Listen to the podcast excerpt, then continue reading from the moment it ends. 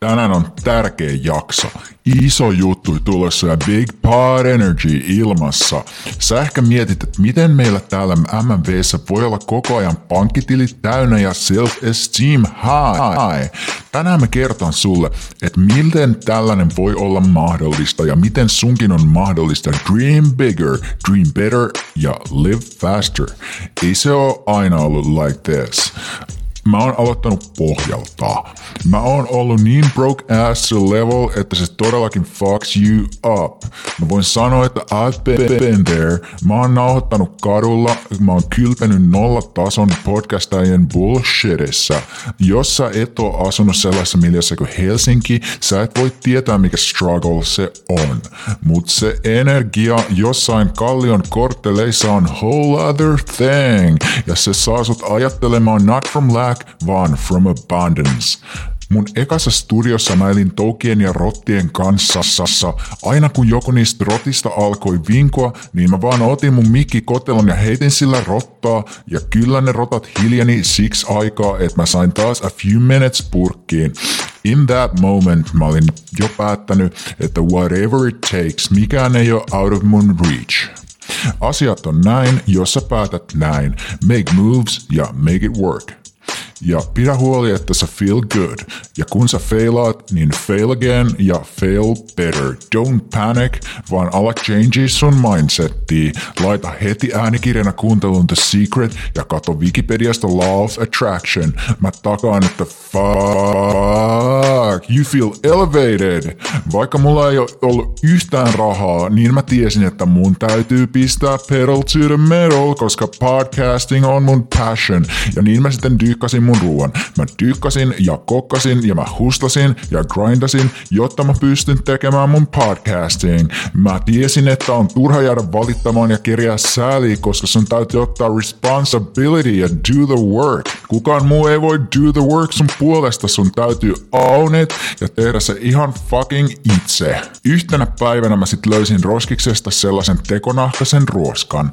Mä kidoin sen ruoskan mun kaulan ympäri, pari, pari, pari, pari, pari, pari, parille ja sitten mä tosi nopeasti aloin manifestoida Boss Energy. Aina kun mä kotona kulin peilin edestä, niin mä otin sen ruoskan ja tein boom boom boom ruoskimisliikkeitä ja olin silleen, että I feel it, today I'm the boss bitch. Näin mä trick my brain ja kaikki mun päätökset ja mulle tuli big pot energy. Just näin sunkin pitää toimia. Sun pitää päättää, haluatko mennä eteenpäin vai slide back. Eli haluatko level it up vai haluatko elää sitä prisma-elämää ja syödä jotain arkijuustoa. Mä tiesin, että podcasteissa kilpailu on tough ja sun pitää relentless, jos sä haluat puskea forward. Mä tein silleen, että poistin all the toxic people mun elämästä, koska mulle ei todellakaan ole aikaa for basic bitches, jotka try to put you down. Ne on just sellaisia, että kun mä hankin velaksi mun ekan nauhurin Zoom H2N, niin ne inisi, että mikäs hieno helma sä oot, oot, oot, oot, oot, oot, oot, oot, oot, oot, eikö kelpaa iPhonella nauhoitettu podcast? No fucking way, ei kelpaa. Sulla ei ehkä ole varaa siihen Zoomiin just nyt, mutta sun täytyy alkaa manifestoida sitä high life Zoom-elämää with big purses and big muscles and big cars. Kaikkea, mikä on tosi big. Ota se Zoomi, jumalauta, ota se Zoomi. Niin sä koet, miten energy alkaa virrata sustasi ja kohta sä näet, miten sun kuuntelijamäärät skyrockettaa. Niin sit ei ole enää pitkä matka to sponsored content. Sponsored content. Sponsored content. Sun pitää sit hankkia joku masculine energy podcast-kumppani, joka tietää sun arvon ja provides you with the luxury sä ansaitset. Niin mä sit kysyin Pontukselta, että lähtisikö se mun matkaan. Mä tiesin jo meidän ensideiteillä, että this is it. Me kiivettiin sellaisen korkean kivitalon katolle Kallion Vallinin kujalla, katsottiin auringonlaskua ja puhuttiin kapitalismista. Olin silleen, että I like the vibes, like totally. Kun muut podcastajat oli elänyt lack mindsetissä sellaisessa, että sulle ei ole varaa tähän äänikorttiin, tai et sä pysty käyttämään tuntikausia yhden käsikirjoituksen kirjoittamiseen, niin Pontuksen kanssa meillä oli meno alusta asti leveled up. Leveled up. Leveled up. Leveled up. Mä tiesin, tiesin heti, että Pontus catches me on his bullshit, jos mä lasken mun standards. This is what I'm talking about. Me pistettiin big wheels rolling, bing, bing, bing, bing, bing. Koska jos sä haluat stand out, sun pitää reach out. Ollaan grindattu ja haslattu ja level upattu to the max. Ollaan saatu vasemmisto foorumi meidän sponsoriksi. Ollaan saatu Patreon-tukijoita osoitteessa patreon.com slash mikä meitä vaivaa. Mutta tämän grindin keskellä me osataan aina myös step back and relax ja rakastaa itteemme. Me ollaan pitkään käyty uimassa ja saunassa afterworkilla, eikä todellakaan missään kunnan uimahallissa, vaan pääoma fucking sijoittajan luxury sauna mestoille, joiden lauteilla flow virtaa, ja sä tunnet kuinka Big Pod Energy kasautuu sun yläpäähän. Yläpäähän mutta myös sinne alas, if you know what I'm talking about. Nyt meillä kaikki content on tarkasti curated. Se antaa sun aivoille ihan erilaisen listening experience, kun sä otat sun kuulokkeet, grab it and go, lähdet lenkille tai salille tekee kyykkyjä. Ja täytyy sanoa, että on se kuuntelijatarjontakin aika erilaista meillä. Ne kuuntelijat on nopea-aivoisia ja good looking. On se kuule erilaista, jos sä meet kuuntelee jotain broke ass rahapodia tai Betalilla tai mitä näitä nyt on. Muut podit puhuu, mut MMV slayjaa. Mä takaan sulle, että jos sä haluat deittaa ylöspäin, niin otat vaan jonkun MMV-kuuntelijan ja this is guaranteed, että vuoden päästä sun network ja sun net worth on ihan eri levelillä. Sky ei ole mikään limitti. Koska Skyn takana on space ja se on meidän final frontier. Muista aina, että vasta space on sun viimeinen limitti. Siihen asti voi aina haslaa, grindaa ja level uppaa. Woohoo!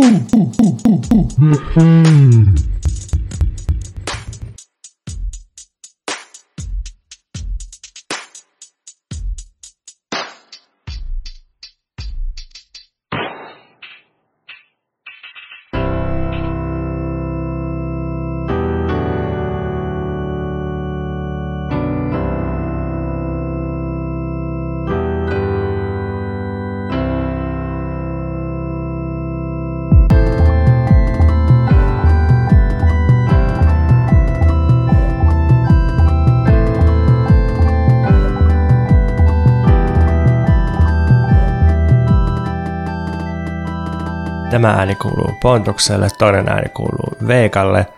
Meidät erottaa toisistaan sillä tavalla, että Pontus on vähän outo, kun taas Veikka on ihan normaali. En olisi itse osannut paremmin tota sanoa. Mä odotan, että millaisia erilaisia erottavia tekijöitä sä löydät tässä sarjassa. Musta olisi hienoa, jos me päästäisiin jossain vaiheessa meidän lihaksiin. Niin, mä en ole uskaltanut haastaa Veikkaa kädenvääntöä. Mun on aina tehnyt mieli, mutta Veikalla on niin uskomattomat käsilihakset, kun se kiipeilee, että mä häviäisin. Ja sitten varmaan myös sattuisi päälle, siis nöyrytyksen lisäksi, niin en ole tehnyt tätä. Mutta jonain vuonna mä treenaan sellaiset käsilihakset, että mä uskallan haastaa Veikan kädenvääntöä. Tai toinen, että jos sä oot joskus vakuutusrahojen tarpeessa, niin sitten voidaan äh, tota, lavastaa sellainen osteoporoottinen onnettomuus siinä, siinä tota, kädenväännössä. Joo, tämä oli yllättävä ehdotus, mutta prekaarin talouden aikoina niin pitää prekaari, tarttua. Prekaaritalous, prekaariluusto. just, just näin.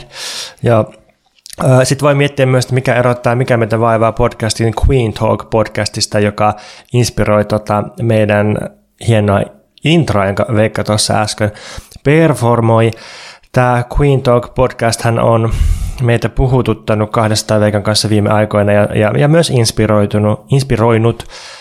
Veikka tämän mulle esitteli ja mä olin ensin sillä tavalla, että ahaa, tämähän on kiinnostava niin kuin psykoosin muoto, että et eihän, niin kuin, eihän tässä ole mitään todellisuuden tajua. Mutta sitten kun mä kuuntelin sitä lisää, niin se alkoi tuottaa mulle energiaa ja antoi mulle vauhtia ja teki musta tuottavamman ja tämä alkoi tuntua vähän perversiltä, että tämmöinen niin kuin molekulaarisen kokoomuslaisuuden saarnaaminen itse asiassa potkii muuhun vauhtia. Ja heti selitän itseäni ja pyydän anteeksi, että viittaan jo ensimmäisellä minuutilla Deleuzein ja Gattarin, mutta heillä on siis tämmöinen erottelu molaariseen ja molekulaariseen. Eli molaarinen on jotain semmoista, mikä on niin kuin kokonaista valmista ilmeistä, kun me tunnistetaan jonkun tutun kasvot vaikka tai luetaan lehdestä joku stereotyypin kuvaus tai nähdään metsän lentokoneesta, niin se on molaarista. Ja sitten molekulaarista on jotenkin semmoinen, että että sä huomaat, että jonkun tutun kasvassa on joku outo, yllättävä piirre, johon sä kiinnität huomiota, tai, tai jotenkin sä ko- ko- koet metsän niin kuin tiettyjen ainutlaatuisten kasvien tai puiden kautta, niin jotenkin tämmöinen niin kuin matalan tason talousoikeistolaisuus ja oman elämän vastuullisuus ja vastuun ottaminen omasta itsestään ja huslaamisestaan ja kaiken pelillistäminen, niin tämä on musta se, mikä siinä on se juttu siinä, siinä tota Queen Talk-podcastissa. Ollaanko me palattu nyt tavallaan näin viiden vuoden jälkeen taas lähtöruutuihin, koska me alettiin niin siitä, että, että äh, niin kuin talous tai en mä tiedä, ehkä jotenkin, että menestyjä oikeistolla on joku tämmöinen affektiivinen tenho, mikä puuttuu sitten, sitten vasemmistolta.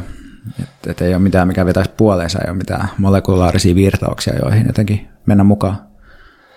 Niin, se, se on varmaan ollut koko ajan meidän podcastissa se, se teema, että, että mikä on se kutkuttava haluvirta, joka voisi viedä vasemmalle tai, tai vasemmiston ulkopuolelle jotenkin itsenäisiin suuntiin. Kun musta Queen Talk kuvaa hyvin sitä, että, ää, että sitä on helppo vihaa kuunnella.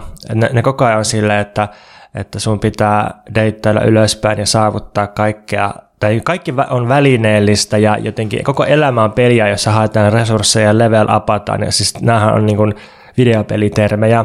Se on niin kuin elämä videopelin logiikkana.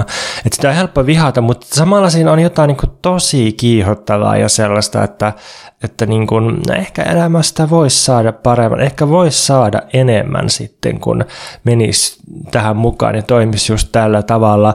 Ja ehkä se podcast on myös tarkka kuvaus sitten elämästä jossakin New Yorkin ylemmissä piireissä tai ainakin yrityksestä uida sellaisiin piireihin. Ja sitten mietin tätä, että että on niin helppo vihata viestin viejää, viestin tuojaa, mutta toisaalta se viestin tuominen ei koskaan ole neutraalia, koska kyllähän se myös luo sellaista tunnelmaa. Niin, tämä podcast on tosi normatiivinen, että siinä ei todellakaan kuvailla vaan sitä, että millainen rat race se on, vaan siinä ollaan silleen, että tämä on se oikea tapa olla ja elää, ja jos sä et lähde siihen, niin sä oot dusty, mediocre loser, loser guy, jolla ei ole oikeita tavoitteita.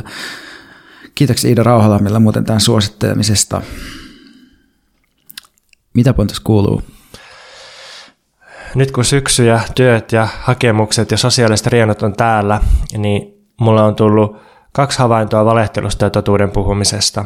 Ja ensimmäinen liittyy siihen, että Mä oon hakenut apurahoja ja apurahathan perustuu valehteluun.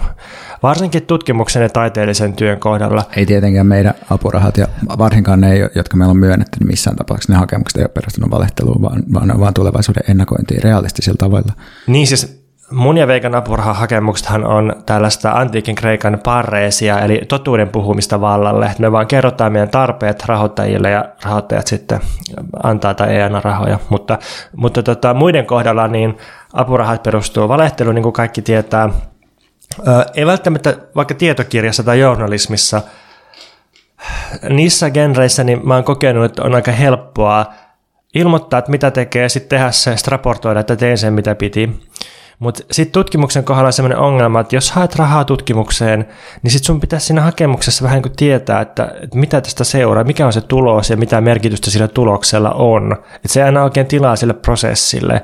Samoin taiteellisessa työssä, niin mulle ainakin käy jatkuvasti silleen, että mä jotenkin mahtipointisesti haen yhteen romaaniin tai esseekirjaan rahaa, ja sitten jos mä pääsen tekemään sitä työtä, niin sitten seuraa jotain ihan täysin muuta joskus kolmen vuoden päästä, mutta niin kuin, tämä on sitä aika hankala, hankala niin kuin jotenkin sovittaa yhteen.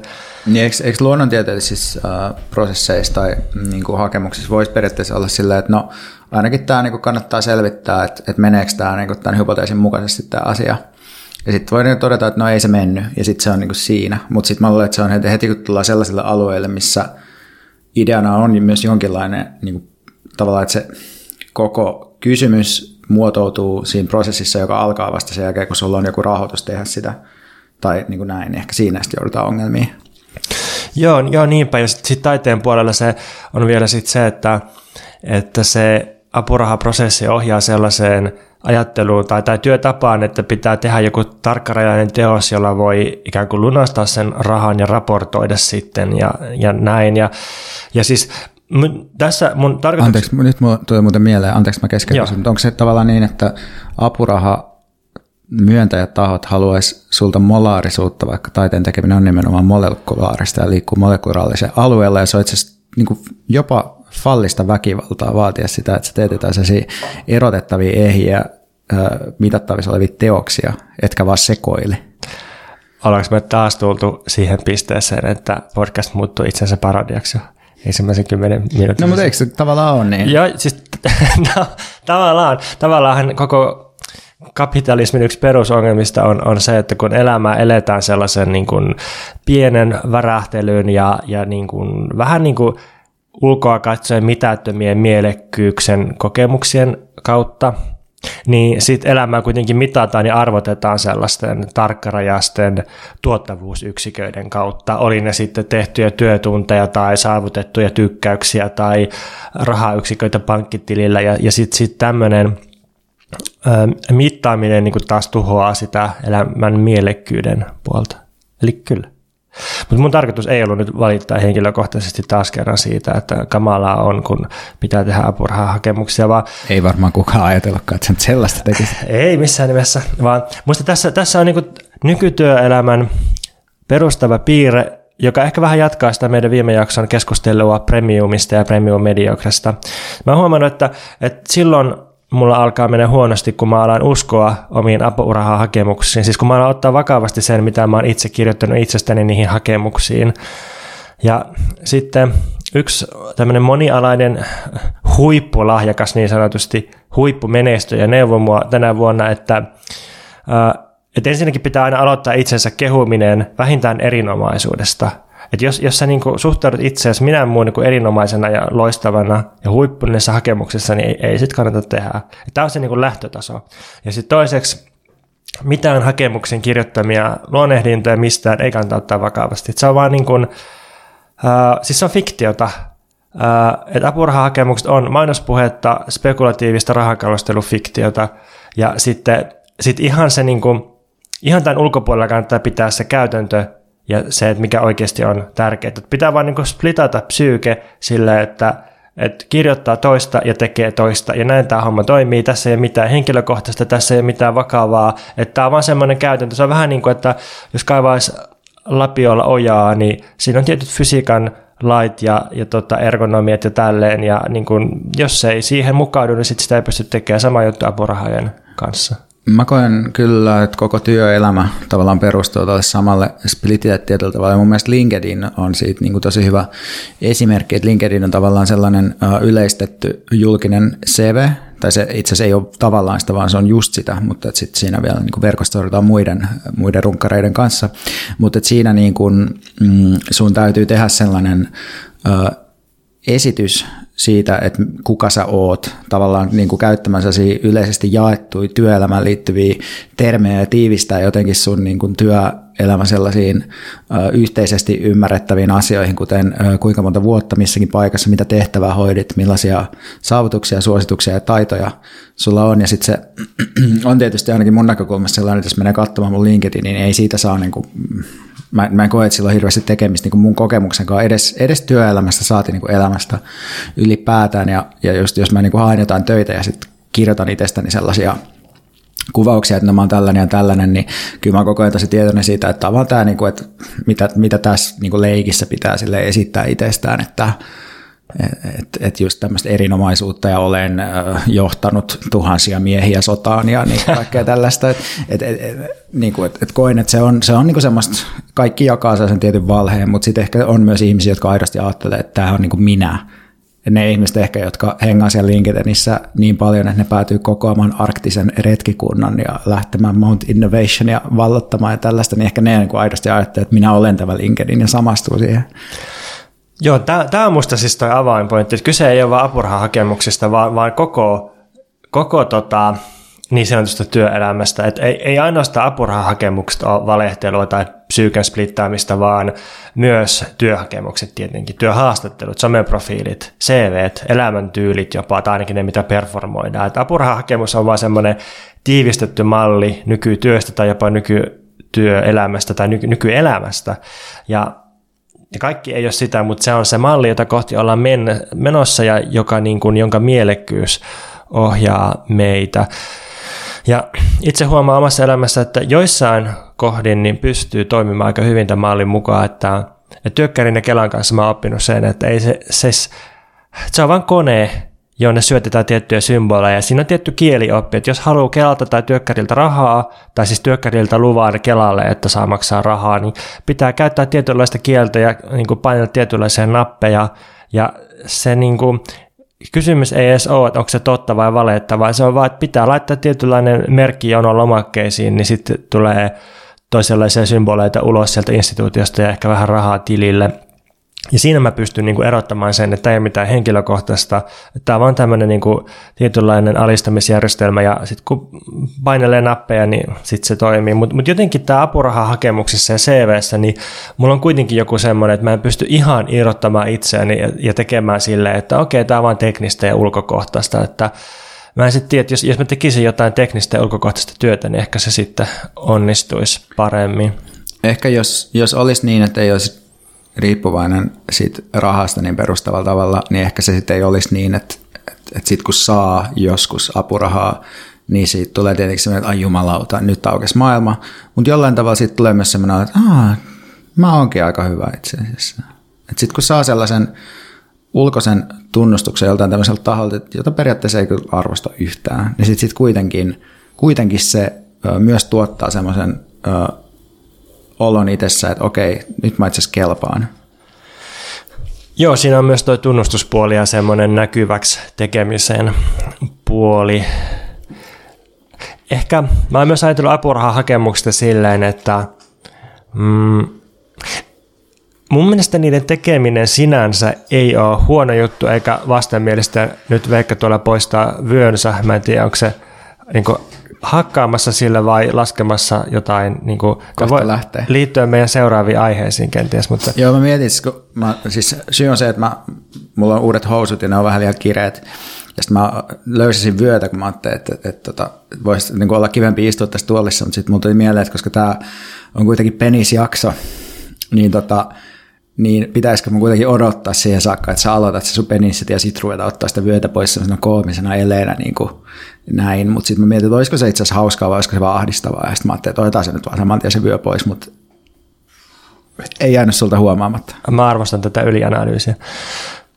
Joo, apurahoista vielä niin siis, että olin sanomassa, että, että se tekeminen sinänsä on musta usein ihan hyödyllistä, että jotkuthan vihaa niiden työn suunnittelua, mutta mä oon kokenut, että et siitä on ollut mulle apua oikeasti, että jos mä oon vaikka ollut kirjoittamassa tietokirjaa, niin mä oon siihen hakemukseen niin kuin joutunut suunnittelemaan, että mitä mä oon tekemässä. Tämä on hyvä juttu. Mutta huono on se, että oma elämä on riippuvainen tästä, kun sehän on täysin mielivaltaista, että myönnetäänkö sitä rahaa tai työpaikkaa tai mitä hyvänsä. Tämä, tämä on niin se ahistava puoli, että joutuu niin myymään itseään spekulatiivisella fiktiolla ja sitten se ei kuitenkaan ole kiinni itsestä, että myönnetäänkö sitä. Mutta jotenkin vielä viimeisenä pointtina tähän, niin Mulla jäi mieleen se Premium Mediocre Essay, joka, joka tota, linkattiin viime jakson kuvauksessa. Niin siinä tehtiin tämmöinen erottelu, mitä, mikä on käytössä finanssialalla, ähm, että on olemassa kaksi tapaa myydä tai niin kuin tehdä myyntitarjous. On covered call ja naked call. Ja tämä niin covered call on semmoinen, että sä lupaat tai niin kuin, oot, oot niin kuin myymässä jotain sellaista, mitä sä oikeasti omistat. Että sulla on vaikka joku osake ihan oikeasti, ja sitten sä ilmoitat, että mä voin myydä tätä johonkin hintaan. Et sillä on niin kuin, se on jotenkin backupattu se sun myyntitarjous. Mutta sitten on olemassa naked call, tämmöinen niin kuin, ää, perusteeton myynti-ilmoitus, että sä, sä lupaat myydä jotain, mitä sä et oikeasti omista. Ja ajatuksena on sitten, että, että sä sitten ehkä joskus tulevaisuudessa, jos joku tarttuu tähän tarjoukseen, niin niin kun hoidat sen asian sitten, että sä ostat sitten sitä kamaa, että sä voit myydä sitä eteenpäin. Ja tämähän on hyvin riskialtista tai spekulatiivista toimintaa, jossa niin on, on niin potentiaalisesti rajattomat mahdollisuudet hävitä ja sitten sit on niin tietty rajattu mahdollisuus voittaa. Niin nyt tämän Premium Mediocre Esseen idea on, että, että koko meidän työelämä on niin lumpsahtanut tällaiseen niin naked call finanssispekulaatio myyntiin, että, että me ollaan niin kuin jatkuvassa, jatkuvissa koekuvauksissa vähän niin kuin Hollywood-leffa, jossa me me tota, haetaan jotakin roolia, mihin meillä ei ehkä ihan riitä rahkeet, tai oikeastaan epäselvä, että mikä on se rooli ja mitkä on ne rahkeet, mitkä riittäisi edes siihen. Ja sitten me koko ajan niin kuin ollaan niin kuin myymässä sellaista, mitä me tavallaan omistetaan. Ja ajatuksena että jos sä saat sen apurahan, jos sä saat sen työpaikan, niin sit sä hoidat kaiken kuntoon. Että sit sä niin kuin jotenkin muokkaat sen silleen, että sä voit ainakin niin kuin raportoida, että joo, teen sen mitä piti, tai jotenkin niin kuin performoida, että joo, mä itse asiassa olin ihan hyvä tässä työssä. Mm, mietin huumekauppaa tässä, kun tota, on ymmärtänyt eri rikolliselämäkertoja lukemaan, että huumekauppa Suomessa ja varmaan muuallakin maailmassa niin kuin katukauppa toimii silleen, että sulla on tukku tyyppi. Sitten jos oot itse niin kuin, sit haluat myydä kadulla, niin tota, se otetaan aina velaksi se erä. Eli sä et maksa siitä mitään, vaan idiksen se, että sä myyt kamat eteenpäin ja sitten tilität rahat sille tukkutyypille, ja sittenhän siinä usein käy niin, että ei saa joko myytyä sitä kamaa tai sitten vetää siitä puolet itse, koska suurin osa katokaupan tekijöistä on itse myös tota addikteja ja sitten sen jälkeen äh, sulta peritään isolla korolla sitä rahaa ja se on tavallaan osa sitä liiketoimintaa ja ne tukkutyypit tietää, että tämä on niin hyvin todennäköistä, että rahoja ei tule takaisin tai ne tulee hyvin hitaasti ja sitten tietysti tähän kuuluu myös tämä väkivalta, velanperintä, sormia katkomalla ja muuta tällaista. Mutta eikö tämä nyt ole niin täydellinen työelämän kuvaus sitten? Joo, työelämä ailahtelee jossakin huumekaupan ja finanssimaailman välillä. Niin ja näähän on siis myös hyvin linkattuna toisiinsa varmasti nämä kaksi maailmaa. Kyllä. No sitten mä oon miettinyt myös tällaista, että, että on olemassa sellainen yleinen tarina ihmisestä, joka ei enää esitä mitään. Vähän niin kuin, va, niin kuin vastapainoksi tälle, mistä äsken puhuttiin. Että ihminen yhtäkkiä vapautuukin, alkaa olla oma itsensä. Uh, ja sitten yleensä se tarina menee silleen aina samalla tavalla, että joku ihminen on kokenut, että sitä on pidetty aina vähän liiallisena, liian puheliaana ja kohtuuttomana ja sitten se on himmailu itseään, mutta nyt se ei enää esitä mitään, vaan se, se niin vapauttaa itsensä ja tästä lähtien tanssii pöydällä huutaen. Ja mä olin esimerkki tästä Antti Tuiskun makeover silloin, olisiko ollut 2015 vai, vai milloin, kun se oli se tota, pitää äh, pakkot verkkaa, jotta saa fyrkkaa meininki. Niin, Beton irti taisi olla tämä eka sinkku, josta tuli niinku myös Joo. musavideo, jossa sitten Antti niinku vetää all, all in ja, ja vähän flirttailee myös homoseksillä ja muuta tällaista. Joo, ja sitten se, tämä on niinku se rakenne, ja sitten se, siihen kuuluu vastata sille, että arvostetaan ja kehutaan, no niin, hei, sä oot vapautunut, ja nyt, nyt, nyt sä oot sun oikean todellisen luonteen kaltainen, että nyt sä oot oma itsesi ja nyt sä myös menestyt paremmin ja sä niin kuin tuotat parempaa tulosta nyt, kun sä et enää rajoita itseäsi.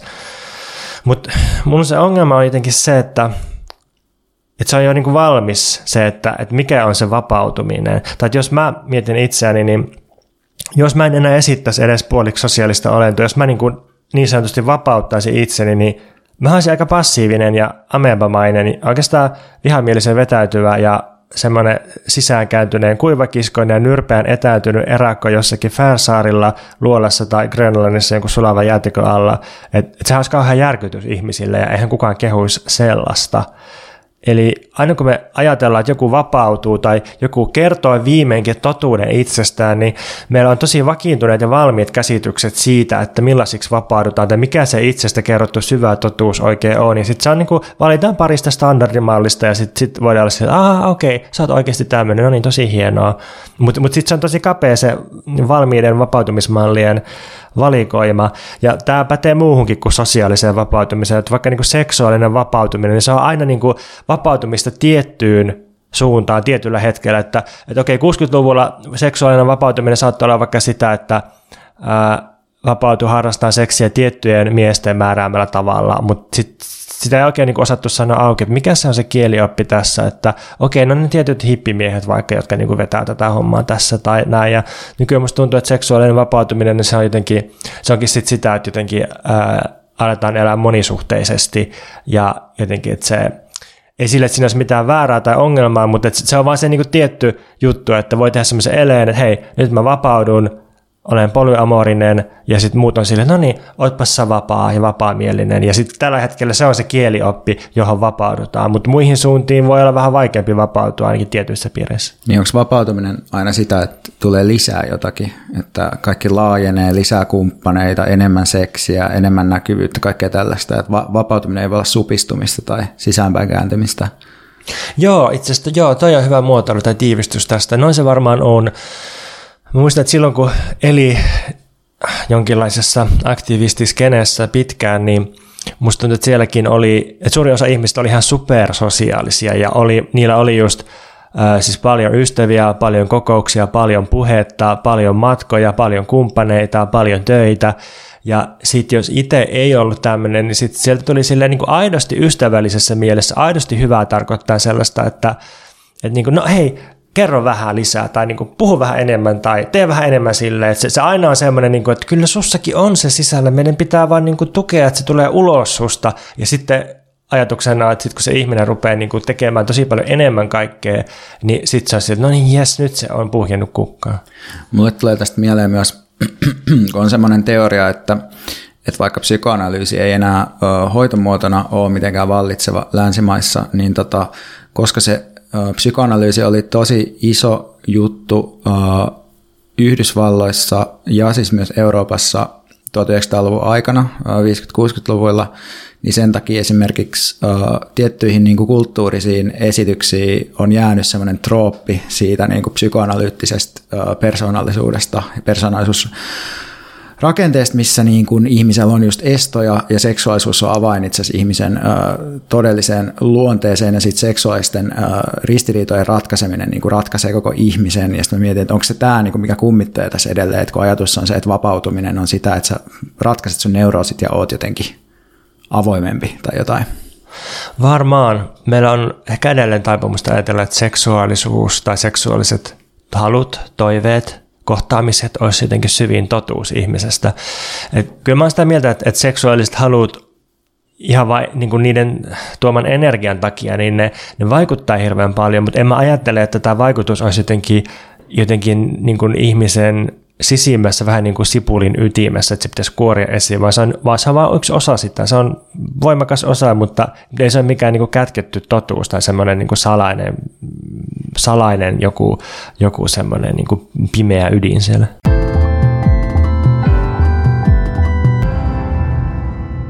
Mitäs sulle Veikka kuuluu? Mitäs tässä? Me käytiin sunkaa katsoa Rakkautta ja anarkiaa avajaiselokuva. Ja sitten mä oon myös katsellut Netflixistä muun muassa Snowpiercer-sarjaa, kun oli vähän, olin in between series, kun tota, piti keksiä jotain ja sitten mä keksin tämän ja sitten mä huomasin, että okei, että tämähän seuraa tämmöistä pitkää, pitkää trendiä ja lankaa, mistä me ollaan myös juteltu sun kanssa aikaisemmin, joka liittyy osittain Skifiin ja osittain sitten muihin asioihin, mutta haluaisin itse asiassa vähän siteerata sun Pontus Esse esikoisteosta täysin automatisoitu avaruus, homo, luksus, kommunismi. Muistutapa mua, että mikä esseetä, onko tämä poliittinen analyysi tähtien sodasta, mistä tämä, tämä pätkä on peräisin, mitä mä aion nyt lukea? En muuten edes muista. Mä en muista yhtään, mitä mä oon kirjoittanut tai sanonut koskaan aikaisemmin. No niin, Pontus ei ota tästä vastuuta, mutta tässä tulee. 2010-luvulla julkaistiin joukko Hollywood-elokuvia, jotka kuvaavat luokkataistelua hyvin kirjaimellisesti ja puolustavat väkivaltaista vallankumousta. Sitten tässä mainitaan nälkäpeli, Elysium ja Snowpiercer, ja nyt siis puhutaan tästä Snowpiercer-elokuvasta. Mä oon nyt katsonut sitä Netflix-sarjaa sarjaa tässä. Mutta sitten näiden jälkeen, nämä tuli siis 2012, 2013, 2013, näin edelleen. Näiden jälkeen on julkaistu ainakin Westworld, joka, mä en kyllä muista, se taisi alkaa joskus 2000, 13-14, mutta sitä nyt kuitenkin tuli taas uusi kausi. Niin siinä robotit on alistettu orjaluokka, joka tulee kirjaimellisesti tietoiseksi sekä itsestään että myös alistussuhteesta ja tekee kapinan, joka myöhemmin sitten saa rinnalleen suurkaupunkien algoritmisesti hallittujen keikkatyöläisten kapinan tämmöistä absoluuttisen laskelmoivaa kaikki tietävää supertietokoneen Rehobomia vastaan. Sitten on Parasite, jossa älypuhelimella keikkatyötä tekevä perhe vähitellen soluttautuu äärimmäisen vauraan perheen kotiin samalla kun niiden oma koti tulvii rankkasateiden takia. lopussa ää, tapahtuu myös brutaali tämän yläluokan patriarkan teurastus. Sitten on Squid Game, jossa köyhät, velkaantuneet ja epätoivoisesti ihmiset taistelee toisiaan vastaan areenalla verisissä sirkusriennoissa, joita superrikkaat pyörittää huvikseen. Ja sitten on nyt sitten tämä uusin tämmöinen vastaava on toi Triangle of Sadness, joka on Ruben Östlundin leffa, ja tosiaan ärrettä on avausleffa, jossa megarikkaiden ökyjahti uppoaa, ja sen takia autiolla saarella palveluslaki päätyykin ottamaan hetkellisesti komennon ja alistamaan menestyjiä yhteisön valtasuhteiden nollaantuessa. Näin. Ja musta tuntuu, että tässä on joku kuvio, näitä leffoja on tullut niin paljon tai tämmöisiä kulttuurituotteita, joissa on vastaava, tämmöinen vastaava asetelma. Itse asiassa toi Parasitein ohjaaja on myös nyt tuottajana tässä uudessa Snowpiercer sarjassa, jossa siis tota, niin kuin Pontus kirjoittaa, niin Snowpiercer sijoittaa luokkataistelun jäistä tundraa ikuisesti kiertävän junan sisälle. Juna on kapitalistinen yhteiskunta äärimmäiseksi kärjistettynä. Ryysy Ryysy proletariaatti syö roskaa ja pelkää perävaunuissa, kun kapitalistit ökyilevät keulassa. No niin, sitten seuraavaksi mä haluaisin siteerata Mark Fisheria hänen klassikko teoksestaan Capitalist Realism, joka pitäisi mun mielestä kääntää suomeksi. Mm, toivoisin, että joku tarttuisi siihen tai vähintään hakisi apurahaa sitä varten. Tässä puhutaan siis Wall-E-leffasta, joka on tämmöinen Disneyn animaatio, joka, jossa on joku roska siivoja robotti, jossa on ihmisten roskien täyttämällä planeetalla, eikö jotain tällaista? Mä en ole nähnyt sitä leffaa. No joo. Wall-In kaltainen elokuva on esimerkki siitä, mitä Robert Faller on kutsunut interpassiivisuudeksi.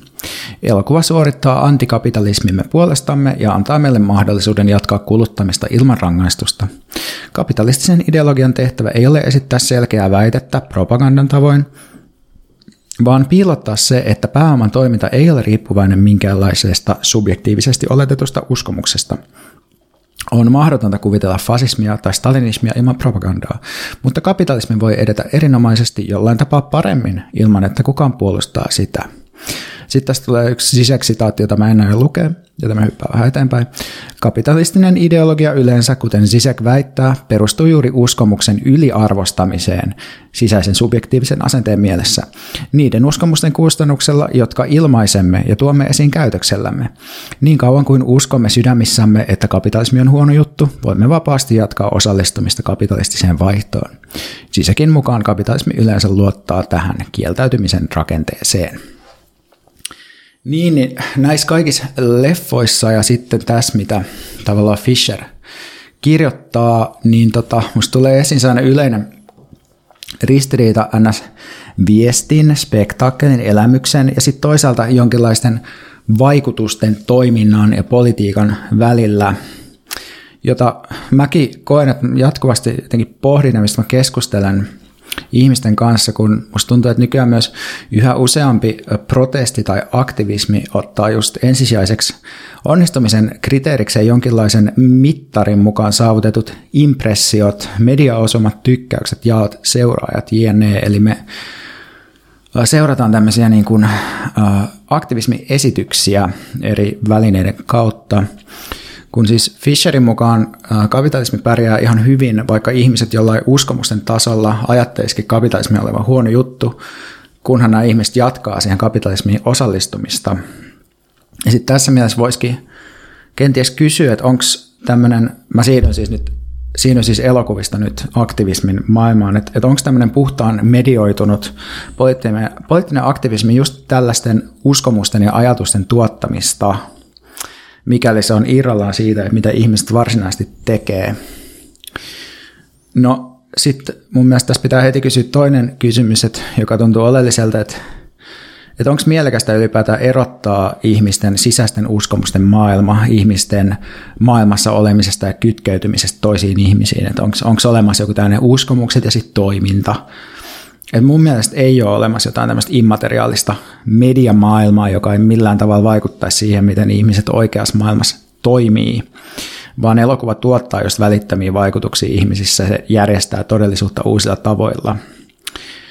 Uh, mutta ehkä tämä Fisherin pointti onkin enemmän se, että joo, että elokuva tuottaa vaikutuksia tässä tapauksessa, se tuottaa tyytyväisyyttä, se tuottaa sellaista kokemusta, että no itse asiassa asiat onkin aika hyvin ja tuottaa ihmisissä enemmänkin kapitalismin osallistumista, jonkinlaista tämmöistä ajatusta, että no joku muu hoitaa tämän jutun, niin mä teen sitä toista juttua. Et, et Fisher on kyllä varmasti myös oikea siinä, että tämmöiseen ns. voivotteluun ja kapitalismin viheliäisyyteen jämähtävä Wall tai muut vastaavat ei välttämättä tuota ihmisessä muuta kuin jonkinlaisen tyytyväisyyden tai raukeuden tunteen. Sitten tästä tullaan äh, meidän podcastin joka jaksossa mainittavan Eetu Virenin huomioihin brehtiläisestä dramaturgiasta, joita hän on esittänyt tässä vallankumouksen asennot kirjassaan. Tässä brehtiläisessä dramaturgiassa äh, pyritään rikkomaan fiktiivinen maailma näyttämällä, osoittamalla, että, että paha itse asiassa ei saa palkkaansa maailmassa. Ja sen takia sen ei pitäisi saada sitä fiktiossakaan. Mutta jos mä muistan oikein, niin, niin Virenin mukaan Brecht oli pettynyt kolmen pennin oopperaan jälkikäteen, koska siinä oli liian onnellinen loppu. Paha sai palkkansa ja näin ei tapahdu. Ja, ja sitten tämän takia, että koska paha ei saa palkkaansa maailmassa, niin ei voida ajatella silleen, että – draaman sulkeutuessa sitten niin kuin ihmiset voi palata elämään elämiä, vaan, vaan katsojat on itse asiassa oleellinen osa just sitä maailman muuttamista, ja se tavallaan avautuu niin kuin yhteiskuntaan päin se, se draama. Sitten vielä yksi kerros tässä jutussa on niin kuin se, että, että nämä elokuvat, mitä tässä niin kuin mainittiin, niin ne ei oikeastaan kuvaa tai inspiroidu mitä, mistä olemassa olevista liikkeistä – että jos miettii jotain Charles Godardia tai muita ranskalaisia ja niiden suhdetta niin kuin vuoden 68 opiskelijamellakoihin tai johonkin kommunistisiin tai vasemmistolaisiin liikkeisiin, niin, niin ne kuitenkin oli jollain tavalla osa jotain tällaisia liikkeitä, kun sitten taas näissä elokuvissa, mitä tässä mainitaan, mainitsin aikaisemmin, niin ne luo jonkinlaisen fantasian luokkataistelusta, jonkinlaisen rinnakkaistodellisuuden. Mutta voisiko sitten ajatella sille analogisesti, että sekä taiteen että poliittisen aktion pitäisi jollain tavalla rikkoa ajatus siitä, että asiat on kunnossa ja paha saa palkkansa. Ja mitä tämä voisi tarkoittaa aktivismin näkökulmasta. Kun nykyään on just entistä enemmän kaikkea live-striimausta ja aktivistiviestintä ja aktivistit on tosi taitavia just median käyttäjiä – niin helposti ihmiset päätyy sitten myös ajattelemaan, mä itse asiassa kuullut monta kertaa tänne esimerkiksi elokapina yhteydessä, että ihanaa, että noin nuoret on tuolla meidän kaikkien puolesta, että homma hoidossa, kun nuoret tekee ja laittaa asiat kuntoon. Nuorissa on tulevaisuus, nuorten sukupolvi varmistaa sen, että me tullaan pärjäämään. Ja sitten asiat välittyy meille kameroiden ja fotaroitujen kuvien välityksellä ehtiinä ja valmiina. Niin toinen taso tässä, tai en tiedä kuinka monesta taso itse asiassa ei ainakaan toinen taso, on sitten just se, että, että media coverage tai spektakkeli on ensisijaisesti tuotettu asia, ja itse asiassa vaikutukset muihin kuin yleisöön jää usein hyvin epäselviksi. Et usein välittyy ainoastaan sellainen, että no me oltiin täällä, me tultiin nähdyiksi, me saatiin jakoja, lopputuloksena siis onnistuminen, vaikka varsinaisesti se niiden aktivismin tavoitteiden suhteen ei välttämättä ole edetty ollenkaan, eli tässä tavallaan näyttää just syntyvän sellainen erottelu siihen niin kuin esitykseen ja sitten siihen, että mitä saatiin aikaan. Ja mulle tulee mieleen aika monet omatkin, esimerkiksi kun mielenosoitukset, missä on ollut, missä ollaan silleen, että kansan kapina on hallituksen vapina, huudetaan jossain Aleksanterin karu, joka kaikuu vaan tyhjyyttää ja, ja vapiseeko hallitus? Ei, vaan niin kuin jatkaa sitä leikkauspolitiikkaa ihan niin kuin ennenkin. Niin okei, miten sitten tätä ristiriitaa pitäisi lähestyä? Kun tota, haluaisitko muuten sanoa jotain tähän väliin, mä puhun aika pitkään. Mä sanon lopuksi kaiken, mä kasvataan semmoista sanomisen varasta. Okei, hyvä. Sitä odotellessa yleisökin siellä rummuttelee jo sormiaan, että kohta se pontus pääsee vauhtiin. Niin, niin mitä, mitä pitäisi ajatella tästä ristiriidasta? Että, no ensinnäkin mun mielestä nykyään ei voi sanoa silleen, että no, että on se todellinen aktivismi ja sitten on tämä mediasirkus, vaan että nykyään aktivismin tekeminen sisältää väistämättä merkittävän mediaulottuvuuden. Muun muassa sen takia, että jos haluaa painostaa nykyisiä vallanpitäjiä, parlamentaarista politiikkaa, niin se onnistuu tehokkaimmin just tuottamalla erilaisia mediatapahtumia. Että jos katsoo vaikka sitä Marinin jauhojengi kohuu, niin se oli puhtaasti mediassa tapahtuva kujanjuoksu, joka olisi voinut johtaa siihen, että pääministeri eroaa. Niin tämän takia me ei voida just erottaa toisistaan jotain pelkkää spektaakkelia ja sitten jotain konkreettista poliittisen paineen tuottamista. Ehkä sitten jos mietitään Musta tämä on ehkä relevantia pitää erottella, jos puhutaan jostain semmoisista niin kuin jostain pääomasijoittajista, jotka ei toimi itse julkisuuden alueella. Että ne ehkä niin kuin on aika immuuneja sellaisella niin kuin media, mediapainostuksella ja tällaisella, mutta, mutta mä pysyn nyt vaan tässä parlamentarismin esimerkissä. Niin ehkä kysymys sitten onkin siitä ennemmin kuin, että tehtäisiin tämmöinen erottelu, mm, niin kuin media ja sitten todellinen toiminta – Ehkä kysymys on enemmän siitä, että millaisin tavoin me ajatellaan, että me saavutetaan ylipäätään tuloksia. Että onko niillä aktivisteilla itsellään olemassa jonkinlainen ajatus tai teoria siitä, että miten yhteiskuntaa tai politiikkaan vaikutetaan, vai ajatellaanko vaan, että laitetaan nyt tänne näitä ulkomainoksia ja jotain varmaan tapahtuu, että tehdään, tullaan näkyviksi ja sitä kautta maailma muuttuu.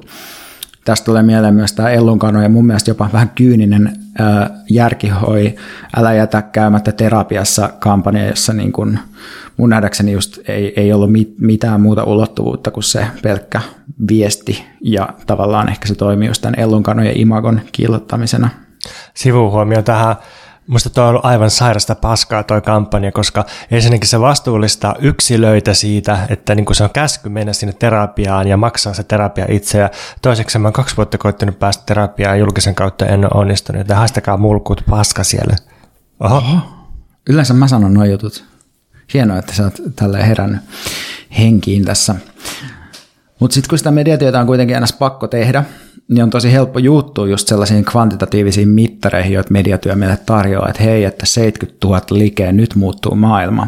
Me aletaan uskoa, että asioilla on merkitystä puhtaasti lukujen kautta, ja tällainen toimintaympäristö on tosi haastava, koska sitten vaan juuttuu tosiaan tuijottamaan koko ajan niitä, että no päästiinkö Hesariin vai ei. Ja just tämmöisiä erilaisia esimerkiksi materiaalisia infrastruktuuriin kohdistuvia aktioita, kuten joku blokkaus tai sabotaasi tai joku tällainen, niin on arvioitava nykyään yhä useammasta näkökulmasta, että me voidaan katsoa sitä, että miten se välittömästi vaikka muuttaa niiden aktivistien itsensä elämää. Sitten me voidaan katsoa, että miten se vaikuttaa ihmisiin vaikka jossain katutilassa, jotka on paikalla. Sitten me voidaan katsoa, että no miten se materiaalisesti vaikuttaa johonkin yritykseen, jota vaikka yritetään painostaa, tuetaanko niille vahinkoa, sitten, että miten se vaikuttaa yrityksen maineeseen, miten se vaikuttaa johonkin suureen yleisöön, miten se vaikuttaa poliitikkoihin. On hirveästi erilaisia tasoja, silloin, kun me hyväksytään tavallaan se, että me liikutaan koko ajan mediassa ja jonkinlaisessa niin kuin, toiminnan praksiksen maailmassa, niin mun surkea yhteenveto tästä kaikesta on, että, että, että ei voida todeta, että pitää hylätä viestitä, koska se on pinnallista ja keskittyy aina oikeaan toimintaan, koska nämä on peruuttamattomasti sekoittunut toisiinsa, mutta toisaalta ei voi myöskään todeta, että sen kun vaan tekee viestintää, niin sitten maailma muuttuu. Että on ennemmin just yritettävä aina katsoa erilaisia vaikutuksia, arvioida niitä jotenkin, ja koska se arvioiminen on melkein mahdotonta, niin pitäisi ehkä vaan tehdä asioita, jotka tuntuu hyvältä. Hyvin laaja ääni esse, laaja ja ansiokas, polveileva, suorastaan eeppinen. Oh. eeppinen myös brehtiläisessä Tämä oli vaan vaan mun kuulumiset. Niin. Eli itse asiassa kävin nyt tänään silleen, kun Uh, mulle, ei ollut, mulle ei kuulunut itse asiassa yhtään mitään, tai mä en halua kertoa mun kuulumisia, koska ne on niin sekavia. Sä väärensit ja valehtelit tälle niin kuin nykyisen apurahateollisuustyöelämän tavoin. Niin, niin sitten niin me oltiin että hei, mutta voisiko tämä mun, tää mun vaiva, niin voisiko tästäkin olla kuuluminen? Ja sitten me siirrettiin se ovelasti tuonne kuulumisiin, koska me oltiin käytä katsoa r elokuva. Ja sitten musta tuntuu, että meidän koko podcastin rakenne on itse asiassa jotenkin implodannut ja romahtanut, koska me todetaan, että nämä kaikki osiat on ihan samanlaisia, että niissä kaikissa vaan niin kuin me seitetään jotain meidän ajatuksia ja sitten me kutsutaan osa niistä ajatuksista kuulumisiksi ja osaa vaivoiksi ja osaa suosituksiksi ja osaa introiksi. Onko missään enää mitään järkeä? Mua alkoi hävettää että mä haistattelin äsken, mutta se oli semmoinen äkillinen vihan piikki, joka piti ampua ulos naulapyssystä. Mä luulen, että sekä kuulijat että Ellun kannat pystyy antaa sille anteeksi Ellun kannat sanoi sille, että jes, mediaosuma nyt käyrään nousi, hiukan värähti siellä. Jotain värähti jossakin. Joo. Kiitos ensinnäkin, että siteerasit itseäni. Se hivelee kovasti äh, maskuliinista egoani ja lisää hivelyä aiheutan itselleni sillä, että sanon, että romaanissa, joka ilmestyy keväällä 23, kolme hahmoa keskustelee hyvin syvällisesti tuosta Parasite-leffasta ja analysoi sitä keskenään, että sillä on tärkeä rooli toisessa luvussa siinä romaanissa. Sijoittuuko tämä romaani nykyaikaa? Kyllä.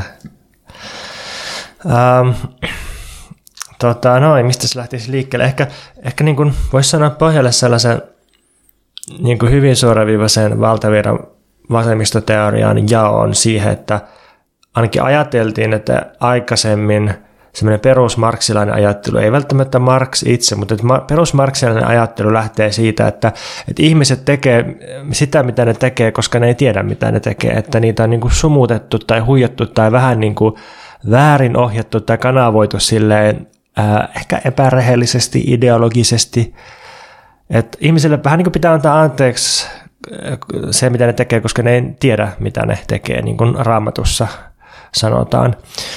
Ja sitten seuraava vaihe on tämä, mihin sä viittasit, että, että ihmiset tietää, mitä ne tekee, mutta ne tekee sitä silti. Ja sitten kolmas vaihe on se, että, että ihmiset tietää, mitä ne tekee, ja ne ei haluaisi tehdä sitä, mutta ne pystyy tekemään sitä ainoastaan sen takia, että ne tietää, että tämän niiden tietämisen ja sitten niiden tekemisen välillä on se splitti. Ja Sun pitää selittää mulle vielä, että millä mä sanoin, että ihmiset ö, tietää, mitä ne tekee ja tekee silleen. Ah, siis tämä, miten sä viittasit Mark Fischeriin, että, että tota, kapitalismi ei hetkauta ollenkaan se, että ihmiset tietää, että kapitalismi on kauhea, että ihmiset on sitä mieltä, että ne ei halua osallistua kapitalismiin, koska Aivan. ne kuitenkin tekee kapitalismia niin sanotusti. Niin sitten äh, jossakin vaiheessa tuotanto, Sisek on, on sitten puhunut siitä, että nykyään, koska kaikki tietää, että miten hirveä kapitalismi on, niin sitten ainoa tapa osallistua kapitalismiin on itse asiassa sijoittaa itsensä oma tietoisuus sen ulkopuolelle. Ainoastaan tämä tietäminen itsensä ulkopuolelle asettaminen mahdollistaa sen, että me voidaan niin kuin sietää meidän omaa toimintaa. Siis sille, että, että, että, että riistän, mutta niin kuin oikeasti en halua riistää, ja sitten vain tämä, että oikeasti en halua riistää, niin mahdollistaa sen, että sä pystyt sietämään sitä, että sä riistät että, tai osallistut siihen niin kuin hirveyteen. Että tämä, just tämä niin kuin psyyken splittaaminen mahdollistaa sen, että sun ruumis niin kuin, menee niiden motionsia läpi, mutta sitten sun psyyke voi olla silleen, no en mä, en mä niinku psyykkisesti investoi tähän, että tämä on vaan niinku jotain, että en mä, en mä oikeasti ole tämmöinen. Mutta mut, mut tämä on niinku semmoinen tosi peruskuvia, jota kaikki, jotka on, on lukenut jotakin niinku viimeisen 30 vuoden aikana jotain tuollaista, kriittistä teoriaa, niin on varmaan hyvin jo kyllästyneitä siihen, mutta ei se, ei se niin kuin musta poista sitä, että tämä, tämä on ihan hyvä kuvaus niin kuin siitä, että näinhän me toimitaan. Ja niin kuin suuri osa äh, vaikka Hollywood-leffoista, tai, tai itse asiassa muistakin leffoista, niin kuin voidaan puhua tuosta Triangle of Sadnessista, niin, niin toimii tälleen, että niin kuin, vähän niin kuin performoi meidän puolesta kapitalismikritiikkiä tai, tai jotenkin niin kuin, jotenkin ne on, ne on, ne on niin ihan sitä samaa tuotantokoneistoa, mutta sitten niissä ollaan silleen, että no kyllähän me kaikki tiedetään, että tämä on ihan hirveätä, mutta silti me tehdään sitä. Yksi juttu, mitä mä tässä kyllä mietin, on myös se, että, että, että eikö voisi kuitenkin käydä myös niin, että kun katsoo tuollaista, sitten silleen, saa niin sen ratkaisevan kipinän siitä, että lähtee itse sitten taistelemaan. Niin, ja mitä se taistelu sitten on? Mm, no siihen mä en osaa vastata, mutta... Niin, no niin, on, onko käynyt silleen, että näiden niin kuin kymmenien spektaakkelien jälkeen, jossa äh, niin kuin pahat kapitalistit alistaa planeetan valtaväestöä, niin onko lähdetty sitten niin, en, en, en mä osaa sanoa, mutta täytyy sanoa, että itse niin kuin usein kuitenkin katon näitä vähän sellaisia fiiliksiä, että, niin kuin, että jes, nyt lähtee, nyt lähdetään taisteluun. Ja, ja jotenkin koen, että ehkä parhaimmillaan voi jopa saada jotain inspiraatiota jonkun poliittisen toiminnan tekemiseen tämmöisistä hirveistä elokuvista. Joo, varmasti en mä osaa ottaa siihen kantaa, mutta mun mielestä se, se, niin kuin, se mikä mua tässä vaivaa, niin on just toi Rakkautta ja anarkia avajaisleffa Ruben Östlundin Triangle of Sadness, joka me käytiin katsomassa yhdessä Veikan kanssa. Ja, no, Veikka suhtautui siihen myönteisemmin ja itse suhtauduin siihen sillä tavalla, että mulle tuli ärtynyt olo siitä. Ruben Östlundin edellinen leffa, jonka on nähnyt, ja taisi myös olla edellinen leffa The Square, niin se oli semmoinen taidemaailman, niin museomaailman kuraattoreiden ja taiteilijoiden satiiri siitä, että mikä kaikki voidaan laskea taiteeksi ja, ja mitä kaikkea taiteilijat voi tehdä ja vielä saada rahaa ja mainetta ja mitä kaikkea taidetta kuluttava yleisö ää, sietää tai, tai niin katsoo vähän niin kuin toistensa naamoja, että onko tämä onko tämä hyvä, kuuluuko tätä sietää vai pitäisikö mun itse asiassa olla tosi loukkaantunut tai kyllästynyt, niin, niin sitä The Square ja pikkusen arvosteltiin siitä, että tämä on liian helppoa, tämä on liian ilmeistä, että jotenkin ne ihmiset, jotka tekee nykytaidetta, niin musta tuntuu, että ne ei kauheasti pitänyt tuosta leffasta, mutta sitten muut piti. Ja mä pidin siitä. Musta se, musta se oli vielä niin kuin osuvaa taidemaailman satiiria. Mutta mut sitten tämä Triangle of Sadness, niin tässä taas mulle tulee se, ehkä just tässä on se, että kun itse on niin kuin tankannut tätä kapitalismi-kriittistä teoriaa, niin tässä taas tulee itselle semmoinen, että nyt, nyt on vähän liian suoraviivasta ja jotenkin helppoa ja jotenkin on liian helppo mennä leffaan ja olla sillä, että hei, just näin, ja sitten olla tyydyttynyt siitä, että jotenkin leffassa esitetään jotain sellaista, että hei, rikkaat on mulkkuja ja alistaa, sitten voi lähteä leffasta ja olla silleen, että no niin, asia on mukavasti siellä käsitelty mun puolesta. No, ehkä mä lyhyesti kuvaan tämän leffan rakenteen, Veikka voi kommentoida sitten, jos sillä on kommentteja, mutta, mutta siis tämä Triangle of Sadnessin, se, se idea on se, että siinä on kolme osaa niin kuin triangelissa. Ensimmäinen osa on musta aidosti hyvä. Se on niin todella taitavasti tehty mallimaailman kuvaus, niin varsinkin miesmalleista ja sitä, että millaisiksi niiden ilmeet ja kehot ja kaikki muokataan mitäkin brändiä varten. Ja sitten siinä on semmoinen tosi hyvin tehty parisuudekeskustelu, että miesmalli ja naismalli on ravintolassa ja sitten tulee kauhean riita siitä, että kumpi maksaa. Ja, ja, tota, ää, ja sitten, no, tämä on niin hyvä, tämä on aidosti ää, silleen ei ole pelkkää komediaa, ei ole pelkkää satiiria, on, on niin monia vivahteita ja hyvin tehty kaikin puolin tämä ensimmäinen osa leffasta. No sitten tämä pariskunta, joka myös toimii influencerina ja kuvaa toisiaan Instaan, niin se lähtee sitten luksusjahdille tämmöisille megarikkaiden cruiserille, jossa on vaikka tämmöisiä venäläisiä oligarkkeja ja, ja näin. Ja, ja sitten siellä, siellä tota taas näytetään sitten, että miten ne sitten nöyryyttää työläisiä ja miten ne työntekijät siellä niin kun just ja just pysyy kasassa siinä, että ne kaikkia näitä oikukkaita, rikkaita ja niiden niin typeriä haluja tyydyttää. Ja, ja sitten sit tulee semmoinen niin käänne, mikä niin aiheuttaa katsojalle suurta tyydytystä iloa, että ne kaikki rikkaat saakin ruokamyrkytyksiä alkaa oksennella ja sitten on kauhean merihätä ja sitten vessanpöntöstä alkaa lentää ripulia kattoa. Siinä kuvataan niin tosi pitkään sitä, että miten laiva keiluu ja ripuli velloo siellä edestakaisin ja loiskuu ja oksennusta lentää ja ihmiset liukastelee ja laiva uhkaa upota. Ja jotenkin siinä vaiheessa mulle tuli semmoinen kauhean niin raivo, että ei niin kuin taas tätä, että no niin, joo, kaikki niin kuin rikkaat, paha saa palkkansa. Tämä on just sitä, sitä niin kuin Brehtin arvostelemaa dramaturgiaa, että – että jotenkin, kunhan me vaan odotetaan, niin sitten tulee se, se merihätä ja, ja ruokamyrkytys ja ripuli sieltä ja sitten niin kuin, haha, rikkaat saa ripulia, no niin, eihän tässä sitten mitään.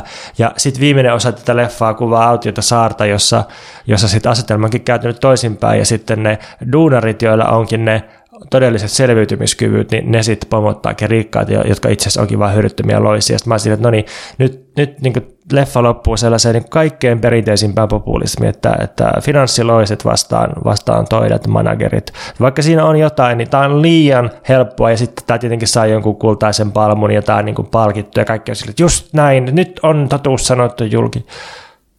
Joo, tosi mä itse asiassa samalla kun sä puhuit tästä, niin mietin, että, että toki niin kun, siinähän käy kuitenkin lopulta silleen, että mitä autiosaarta ei ole. Ne ei ole autiosaarella, vaan on itse saarella, jolla on resortti, ja nämä niin kuin valtasuhteiden nurin kääntyminen on vaan sellainen niin aivan pieni ikkuna, joka sitten sulkeutuu silleen, että ne löytää luksusresortin ja sitten tämä niin kuin palvelusväen tyyppi, joka dominoi niitä kaikkia muita, niin se, on niin kuin, se ei ole valmis tavallaan siirtymään siihen niin kuin luksusresort-maailmaan ja sitten sen takia se niin kuin tekee murhan siinä, mutta se on niin täysin epätoivoinen. Ja tavallaan mitään pakotietä ei ole, mitään kapitalismista vapaata vyöhykettä ei kuitenkaan ole mahdollista luoda. Toi on hyvä lisäys tähän luentaan.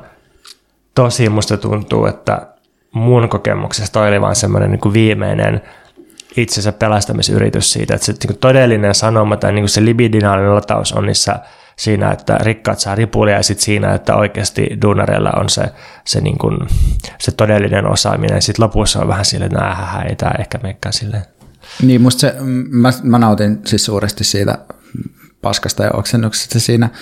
Joo, siis tuli, tuli se oikeasti paha, paha olo siinä kyllä, kun katsoi sitä, että se oli hyvin, hyvin viskeraalisesti kuvattu ja mm. suosittelen ihan äh, niin kuin audiovisuaalisesti ja, ja valokuvallisesti mä suosittelen tätä niin. leffaa. Niin sehän on mun mielestä se on niin fantasia hmm. se elokuva, fantasia tai uni ehkä. Mutta sitten se niin kuin mun perimmäinen kysymys on tästä, että näyttääkö tämä jotain uutta lisäksi tämä meille, siis ensinnäkin antaako tämä meille jonkinlaista uutta analyysiä, jotain mitä me ei niin kuin jo tiedetty. Musta, musta ei, kun se on just se, että hei, rikkaat on vähän naurettavia mulkkuja ja sitten, sitten jotain. Köyhät on myös mulkkuja, mutta eri tavalla. Toinen kysymys on, että antaako tämä jotain niin kuin voimaa tai sellaista jotenkin iloa, että miten me voitaisiin toimia toisin, niin mä oikein tiedä siitäkään. Kaikki, kaikki tapahtumat tässä on jotenkin ulkoisia tai ne ei niin liity, liity niin kenenkään niiden hahmojen toimintaan, mutta toisaalta se on, se on varmasti se kokemus nykymaailmasta. Niin mä koin, että onnistuneinta tässä leffassa oli uh, just niin kuin sen pariskunnan kuvaus, jossa toinen on uh, influencerimalli ja toinen on uh, miesmalli vaan. Ja silleen niiden sellainen, että ne siinä ensimmäisessä osassa ne niin kuin jotenkin just yrit, tai niin kuin niin, vähän niin kuin huslaitteja maailmassa eteenpäin. Ja tokasosassa ne sitten on jollain luksusristeillä, mutta ei kuitenkaan ole saanut rahaa tai omilla rahoillaan maksanut sitä, vaan saanut se ilmaiseksi, mutta ne ei varsinaisesti ole osa sitä niin kuin luokkaa, missä ne on, ja sitten tuntuu, että ne niin kuin, koko sen leffan kelluu jossain semmoisessa niin kuin, yrityksessä siirtyy vähän niin kuin eteenpäin maailmassa, mutta niin, se oli ehkä se, se, mistä sain eniten, tai mikä tuntui liittyvän eniten jotenkin johonkin mm. omaan kokemukseen. Mm. Vielä viimeisen ajatuksen tästä sun ääniesseestä, niin musta toi oli hyvä toi viestinnän ja vaikutusten tai, tai representaation ja ruumiiden tai spektaakkelinen käytännön, miten se nyt jakaakaan, mutta noin suhteen miettiminen. Kun tää, musta tämä on silleen tosi hankala juttu, että, että kun niin iso osa politiikasta on itse asiassa itse asiassa puhumista. Ihan, ihan siis, että vaikka sitä politiikkaa tehtäisiin ruohonjuuritasolla jotenkin suoran toiminnan keinoin, niin silti suurin osa siitä on puhumista. Öö, mistä tulee sanan parlamentti, idea, niin sehän on verbistä puhua. Eli, eli politiikka on kuitenkin tosi paljon puhumista. Se, että millä tasolla puhutaan, millä alueella, ketkä puhuu keskenään, ketä kuunnellaan, mitä seurauksia sillä puheella on, niin ne totta kai vaihtelee, sillä on paljon merkitystä. Mutta et, vaikka otetaan joku semmoinen fantasia suorasta toiminnasta, että yhtäkkiä tuhat ihmistä menee ja tukkii vaikka ratutieaseman, menee kiskoille ja niin kuin esittää protestin, niin, niin tämähän on a, niin kuin absurdilla tavalla erilainen tapahtuma riippuen siitä, että että mitä niistä ruumiista viestitään, mitä ne niin kuin, tuhat ruumista, jotka seisoo niillä raiteilla, mitä ne puhuu, mitä niistä on kirjoitettu, mitä niistä kuvataan. Ja tämä on niin siis todella niin syvällä tasolla erilainen, että jotenkin se, se, että ajatellaan vaan ikään kuin ruumiiden liikettä tai, tai jotakin sellaista fyysistä käytäntöä, niin, niin, kuin puhdasta sellaista ei ole. Ja sitten se aina riippuu siitä, että, että minkälaisia merkkejä siihen liitetään. Ja mietin myös sitä siltä kannalta, että silloin kun suomalainen äärioikeisto alkoi ottaa katutilaa haltuun 2010-luvun alussa, reilu 10 vuotta sitten, niin niitä tyyppejä oli ihan hirveän vähän, siis sellaisia, jotka kadulla jakso kekkuloida, mutta sitten se, että mihin ne pyrki, niin oli semmoinen, ne luo semmoisen potentiaalisen kokemusrakenteen, että, että okei, niitä on ehkä 20 tai 50, mutta niitä voisi olla enemmän, niin ne voisi olla täällä tai täällä tai täällä, ja jotenkin siinäkin se, se on lopulta niin kuin symbolinen tai semmoinen niin kuin meidän ajattelu ja meidän tunteisiin liittyvä rakenne, että miten se niiden katutoiminta toimi silloin. Niin jotenkin että politiikassa ei koskaan kuitenkaan sit pääse, vaikka kuinka olisi suoran toiminnan kannalla, niin eroon siitä symbolisesta tasosta. Tai oikeastaan ei ole mitään niin kuin symbolista ja ruumiillista tai, tai niin kuin, viestinnällistä ja käytännöllistä tasoa erikseen, vaan ne on niin kuin ihan saman asian niin pikkusen näkö, eri näkökulma siihen. Niin, kyllä se just noin mun mielestä on, että, että ehkä sen, että jos jota, jostain pitäisi kritisoida niin kuin vaikka jotain ilmastoliikettä ajoittain Suomessa, niin musta tuntuu, että se liittyy ehkä siihen, että, että huomioidaan sit niin kuin tämän tämän niin kuin moniaineksisen todellisuuden kannalta ehkä vähän liian yksipuolisesti niin kuin tiettyjä osia, kuten vaikka parlamentaarinen politiikka tai ö, esimerkiksi tämmöiset isot uutismediat ja sitten ehkä vähemmän jotain toisia ö, ulottuvuuksia, jotka voi myös ilmaista jotenkin tämmöisinä, että nekin on jotain merkkejä tai jotain virtoja, niin kuin esimerkiksi vaikka raha tai niin kuin pääomasuhteet tai jotkut tällaiset, mutta ei tarvitse olla silleen, että no kun ne, ne on siellä mediassa eikä todellisuudessa, että se ei, niin kuin, se ei toimi se erottelu.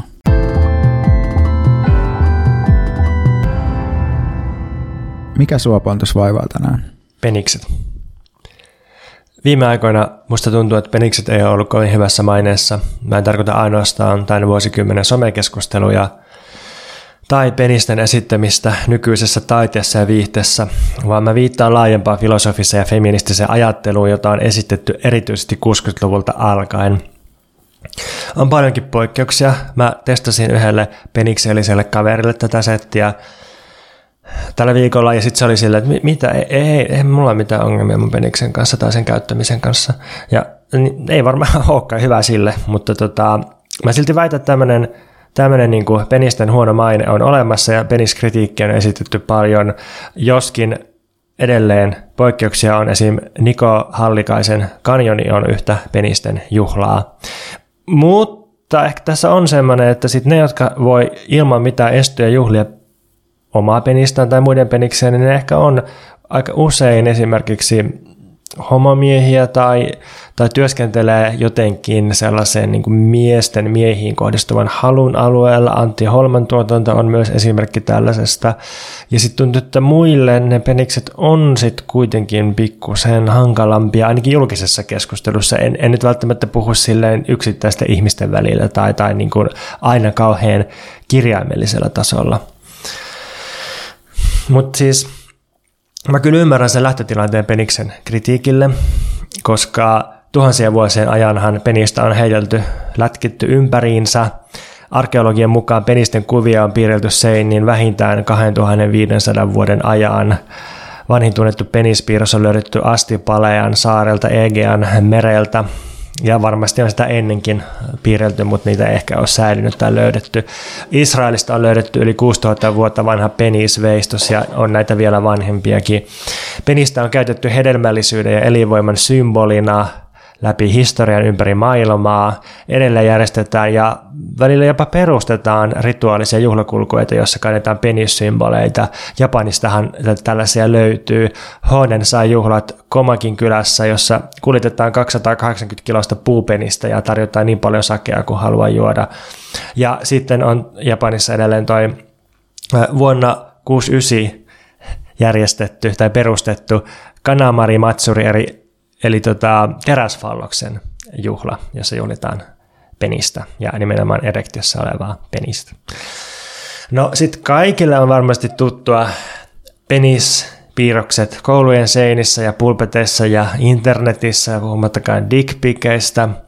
Ja on ihan selvää, että heteroseksia ja myös miesten välistä homoseksia on hyvin pitkään pidetty, tai siis varmaan aina – niin kuin muistetaan, niin pidetty todella peniskeskeisenä. On selvää, että suurin osa pornosta pyörii erektiossa olevan peniksen ympärillä. On selvää, että kohtalainen osa miesten kirjoittamasta kirjallisuudesta on ollut pippelisankarikirjallisuutta. Eli penikseen on riittänyt, peniksellä on tehty kaikenlaista, on, on myös uhkailtu ja uhiteltu ja, ja sitten todisteltu kovasti omia miehisiä kykyjä ja taitoja ja valtoja. Niin sitten tätä taustaa vasten niin tuntuu siltä, että 1900-luvun jälkipuolella seurasi pieni kyllästyminen ja kiukustuminen penisten ylivaltaan. Et tietysti on annettu semmoista ihan suoraviivasta kritiikkiä, että että monet tilanteet on liian peniskeskeisiä ja ehkä penikset on usein aika naurettavia tai säälittäviä tai jopa hyödyttömiä ja liikaa saa huomiota. Mutta mua nyt on kiinnostanut se, se peniksen ja erityisesti falloksen saama teoreettinen kritiikki.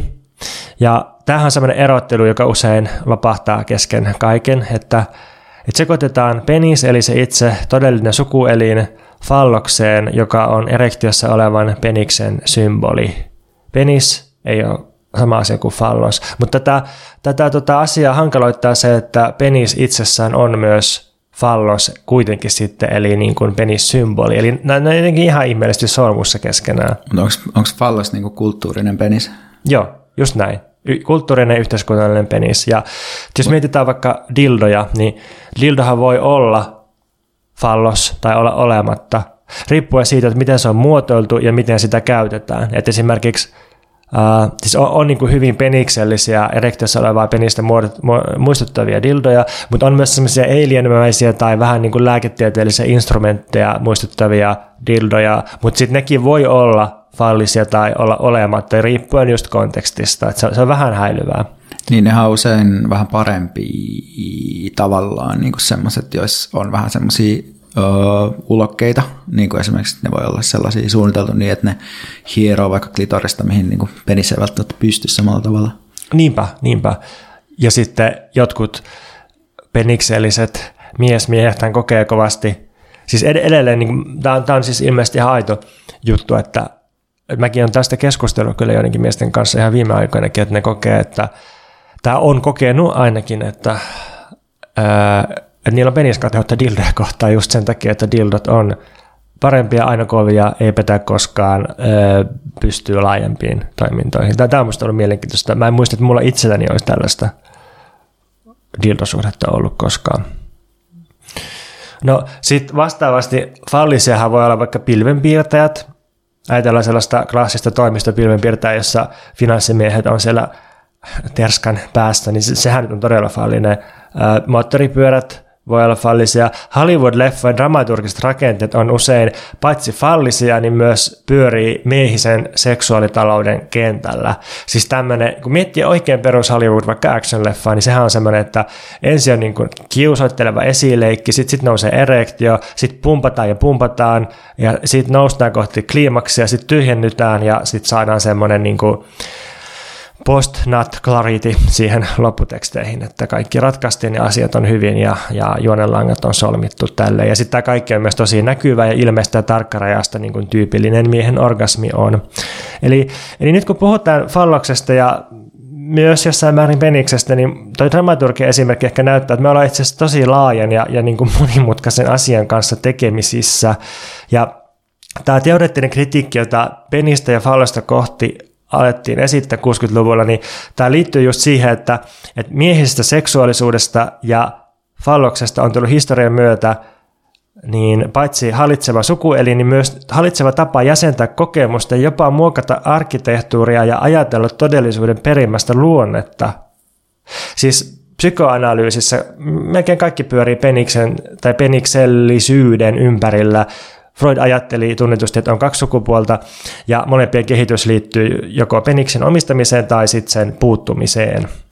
No, jos katsotaan Sartren, Lacanin tai, tai valtavan määrän miestaiteilijoita ajattelua, Picasso, Henry Miller, Pentti Saarikoski, niin aina se jotenkin penis pyörii siellä tai kaikki pyörii peniksen ympärillä. Ja nyt päästään siihen vähän teknisempään osuuteen, eli 60- ja 70-lukujen poststrukturalismin perussettiin, jossa puhuttiin yhtäältä logocentrismista ja toisaalta fallogocentrismista.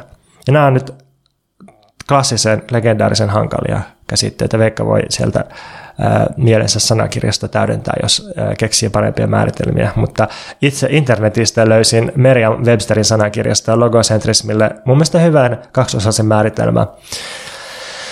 Logoshan siis viittaa järkeen tai sanaan ja sentrismi keskeisyyteen, eli se on jonkinlaista tietynlaisen järjen keskeisenä pitämistä. Eli logosentrismi voisi määritellä sille, että, että se on ajattelutapa, joka, ää, jonka mielestä niin kuin ajattelun muodot lopulta pohjautuu johonkin ulkoiseen viitepisteeseen, jolla on perimmäinen auktoriteetti. Vaikkapa Jumala, markkinat, luonnontiede, jonkun kuninkaan ruumis, joku, joku tämmöinen niin kuin, eh, niin kuin ehdoton auktoriteetti. Ja, ja sitten edelleen siihen liittyy se, että, että pidetään puhetta tai niin kuin sen, sen auktoriteetin ilmaisua jotenkin alkuperäisenä ja luotettavampana viestinnän muotona kuin vaikka kirjoitusta. Ja mm, sitten tota, no, voidaan ajatella vaikka, että on, on Jumalan sana ja sitä sitten puheessaan tulkkaavat papit, tämä, on niin semmoinen perinteinen logocentrismin kaava. No sitten Derrida – lisäsi tähän sellaisen etuliitteen, että tulikin fallogocentrismia, joka on siis logocentrismia, joka määritellään miehiseksi ja patriarkaaliseksi. Eli se on tämmöinen ajattelumuoto, jonka raudanlujana ohjaavana ihanteena on semmoinen jäykkä, tarkasti ja selvästi ilmaistava määrittyneisyys. Mikä olisi esimerkki tästä fallogocentrismista? No varmaan ne kaikki miesekonomistit, jotka meille mediassa tulkkaa tuon puoleisten markkinoiden sanomaa.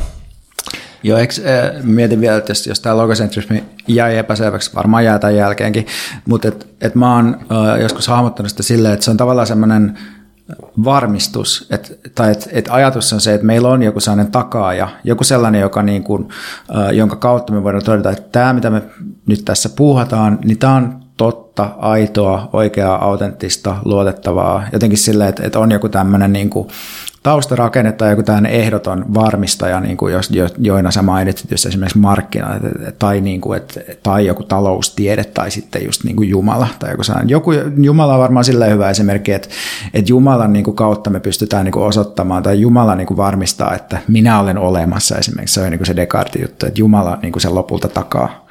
Toi on musta hyvä tiivistys muotoilu sille. Just, just noin, että että sehän on vain ajattelun muoto, se ei kerro sisällöstä mitään.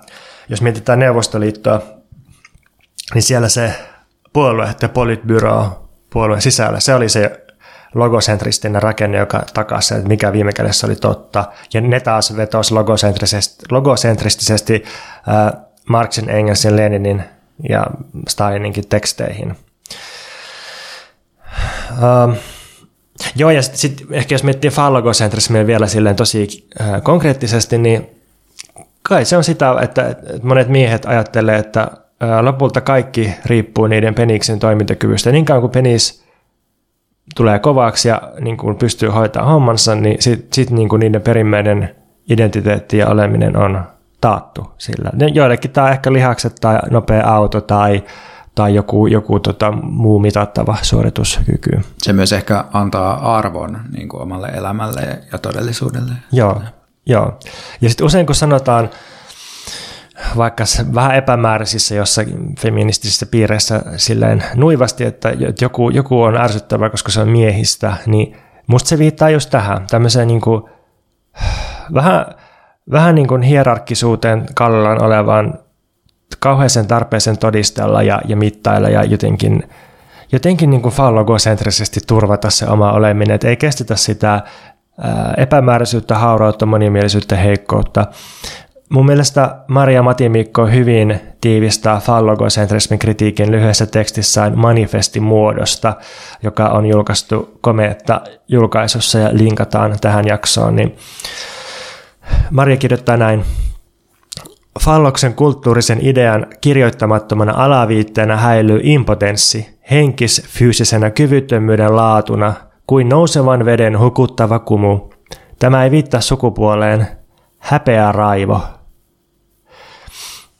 Ja sitten se miettii, että miten fallisuutta voisi purkaa ja lähtee liikkeelle haurauden myöntämisen kautta ja, ja toivoo, että, että tota voitaisiin diilata tietämättömyyden, pienuuden, tilannesidonnaisuuden, epäonnistumisen, nolouden, voimattomuuden, pystymättömyyden ja toisenlaisuuden kautta tämmöinen lempeä ele, ei semmoista kovaa miehistä miekkailua tai niin todistelua, pullistelua, vaan, vaan niin vähän toisenlaista lempeämpää olemisen tapaa. Ja, ja edelleen Maria kirjoittaa, että sekä myrkyllinen maskuliinisuus että feminiinisyys heijastavat samoja laatuja. Halu hallita, valloittaa, omistaa, kaventaa, mitätöidä, halventaa, alistaa. Niin, tämä oli nyt se Peniksen kritiikin osuus, se, sen niin referoinnin osuus. Tämä on se tilanne, missä me nyt ollaan, että tämä kritiikki on musta tosi oikeutettu, jos se nyt jotain oikeutusta tarvii, koska siis on nyt ollut aika hirveä tätä fallogocentrismia. Siis just näin, mä allekirjoitan tämän kritiikin. Vaikka Tämä kritiikki on ehkä tarkoitettu vain tasapainottamaan peniksen asemaa ja parantamaan sen käsittelyä. Ja vaikka se on ehkä tarkoitettu enemmän fallosta kohtaan kuin penistä, niin musta tuntuu, että seurauksena tästä kaikesta on käynyt niin, että sekä penis että fallos nähdään joissakin piireissä suurin piirtein fasistisina. Musta siis rivien väleistä on joskus tullut sellainen ilmapiiri, jos nyt vähän käristetään, että, että peniksestä ei oikein kannattaisi puhua paitsi kriittisesti tai pilkallisesti. Penistä ei ole mielekästä käsitellä taiteessa paitsi korkeintaan satiirisesti. Sitten jos sattuu kantamaan penistä, niin olisi parasta piilottaa se tai korkeintaan käyttää sitä äärimmäisen harkitusti, vastuullisesti ja kaikin puolin korrektilla tavoilla. Tämä näkyy musta silleen, että peniksi on vähän vaikea edelleen käsitellä elokuvissa, museoissa – sitten kirjallisuudessa, jota kirjoittaa muut kuin homomiehet, alaston mies on taiteen historiassa ollut paljon isompi ongelma kuin alaston nainen, varsinkin niin kuin erektion käsittely, niin se jotenkin se sit, no just joku, taas tulee ne homomiehet, siis Tom Finland, niin se, se on niin kuin semmoinen sallittu tapa estetisoida erektioita. Muuten se on aika hankala homma, ja yleensä päädytään sitten nauraamaan, nauramaan peniksille ja vähän niin kuin pilkkaamaan niitä, missä siis ei välttämättä ole mitään vikaa, mutta jos on se ainoa tapa käsitellä asiaa, niin meillä on ongelma.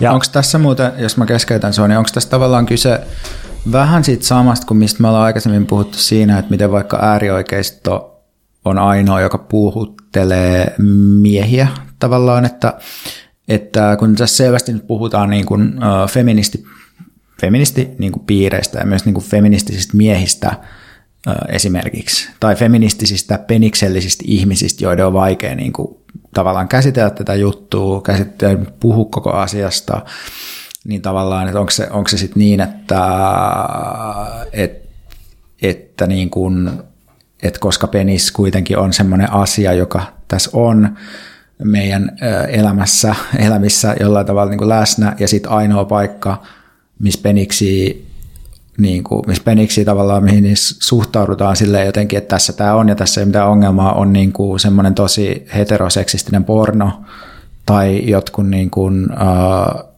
pickup artist-piirit tai jotkut X on the Beach-sarjat, missä on sellaista, tai joku rap-lyriikka, missä on sellaista niin kuin tosi uh, just he, homo, semmoista niin kuin, uh, hegemonista maskuliinisuutta, niin että sä tavallaan haet sitä, että että pitäisi löytää jotain sellaisia niin kuin feministisiä, feministisiä, mutta ei tuhoisia tapoja tai ei niin kuin alaspäin painavia tapoja käsitellä sitä, että ihmisillä on peniksi. Hyvä tiivistys. Mutta tuliko se liian aikaisin? Ei. Ähm, se on hyvä ottaa tässä vaiheessa musta tuoda tätä vähän niin kuin maan pinnalle takaisin. Ajattelussa aina niin kuin musta sellainen ristiveto, että yhtäältä se pitää tuoda maan pinnalle takaisin. Niin kuin Nietzsche-ajattelussa on se aina, se valittaa, että ajattelijat on ottanut maan ja on tehty vääryyttä maalle, ja siis niin kuin lihalle ja haluille ja Heideggerillä kanssa toi, että maa. Kyllä. Mutta mut sitten toisaalta ajattelussa on myös se, että miksi me nyt rajoitettaisiin maahan, että eikö tämä ole tosi niin kuin, yhden planeetan ympärillä pyörivää tämmöistä niin kuin tellussentristä ajattelua, eikö me pitäisi kurkottaa tähtiä itse asiassa irrota maasta. Tämä on hankala homma. Mutta tota, mun mielestä tässä hommassa on osittain kyse tuosta, mitä sä kuvasit. Tosin mä oon sitä mieltä, että myös rap ja heteropornossa, niin kyllä se penis on ongelma, mutta sitä ongelmaa vaan piilotellaan semmoisella ylipaisuttelulla tai todistelulla tai heiluttelulla, että kyllä se silti on ongelma, koska sitten jos kaikki saa arvon vaikka erektion kautta, niin sitten sitä erektiosta tulee ihan äärimmäisen tärkeää ja sitten sitä aletaan sitten todistella niin kuin monilla vaikka kulttuurin tai työelämän tai urheilun alueella, että et ehkä se suurin tavoite on se, että miten löytää myönteinen penissuhde ylipäänsä – Tämä esimerkki ei todista nyt yhtään mitään, tämä ei mikään argumentti, mutta tämä kuvittaa tätä ilmapiiriä, että mä oon ollut aika monien kustantamoiden kanssa tekemisissä viimeisen viiden vuoden aikana, niin sitten yksi kustantamo, niin mä tiedän, että siellä käytiin hyvin ankara keskustelu siitä, että voidaanko nykyaikana julkaista tekstiä, jossa juhlitaan täysin e- estottomasti erektiossa olevaa penistä, siis ilman mitään sellaisia disclaimereita tai, tai niin kuin se, se ei niin kuin ollut mikään homokonteksti eikä mitään, niin kuin vaan fiilisteltiin niin kuin penistä, joka nousee kohti itse asiassa mä en voi kuvailla tarkemmin tätä, koska sitten joku saattaisi saada selville, mistä tämä on. Mutta... Toi jäi vielä aika yleisöä tasolle ainakin, että penis nousee. Kyllä. Ja sitä fiilistellään, ai että siinä se nousee. niin. Kysymys ei ole niin kuin siitä, että pitäisi fiilistellä. Mä, mä en niin kuin hae sitä, että, että hei, kun vulvallisilla ihmisillä on Liv Strömqvist ja kielletty hedelmä ja vagina monologit, niin nyt tarvittaisiin sitten peniksille. En mä en niin sitä, ei, ei, niin kuin musta ei ole mitään velvollisuutta, mutta, mutta mä väitän silti, että meillä on ongelmia penisten kanssa, vaikka about puolella maailman väestöstä on penis. Miljardit ihmiset himoitsee peniksiä sukupuolesta riippumatta, joko toisten penistä tai omaa penistään, ja niitä käytetään aika olennaisiin asioihin, niin jotenkin pitäisi oppia diilaamaan niiden kanssa. Niin toi on musta hyvä, hyvä niin kuin, uh, huomio, että tässä on mun mielestä useampia näkökulmia myös, mistä käsin niin tavallaan se penis on ongelma. Että mun mielestä uh, meillä peniksellisillä ihmisillä on niin semmoinen oma, oma juttu tässä, mikä on ehkä se, että, että tavallaan se on uh, aika väkivaltainen kokemus, jos tavallaan kokee, että uh, omassa kehossa yleisesti on jotain, jotain mitä, niin kuin, mitä ei haluaisi, että siinä on tai että siinä on jotain vikaa. Tai että se on jotenkin itsessään niin kuin ehkä potentiaalisesti alistava tai väkivaltainen. Mutta sitten on myös tämä toinen juttu, mikä on se, että tosi, tosi monet ihmiset himoitsee peniksiä ja fiilistelee niitä todella paljon niin kuin yksityisissä fantasioissaan. Ajattelee, että penikset on niin kuin tosi ihania ja haluaa sitä kullia. Ja täytyy sanoa, että itsekin siis, vaikka mä en niin kuin kovin silleen, kovin paljon niin kuin ehkä himoitse yleisesti sanotaan vaikka miehiä, mutta kyllä mä, niinku, kyllä mä peniksistä tykkään silleen, tai kyllä mm. niinku fiilistelen silleen erektiossa olevia peniksiä myös ihan seksuaalisesti. Joo, kyllä samoin. Niin, niin sitten vaan jotenkin niin, niin sekin puoli tavallaan mun tässä on, että kun sä oot joskus puhunut vaikka siitä, että, että se Emilia Kukkalan esikoisromaani oli tosi virkistävä sen takia, että siinä fiilistellään tosi ongelmattomasti peniksi, niin se oli musta jotenkin sillä ha, niin kuin havainnollistavaa tavallaan, että se, on, se tuntuu ehkä jotenkin jopa transgressiiviselta kirjoittaa.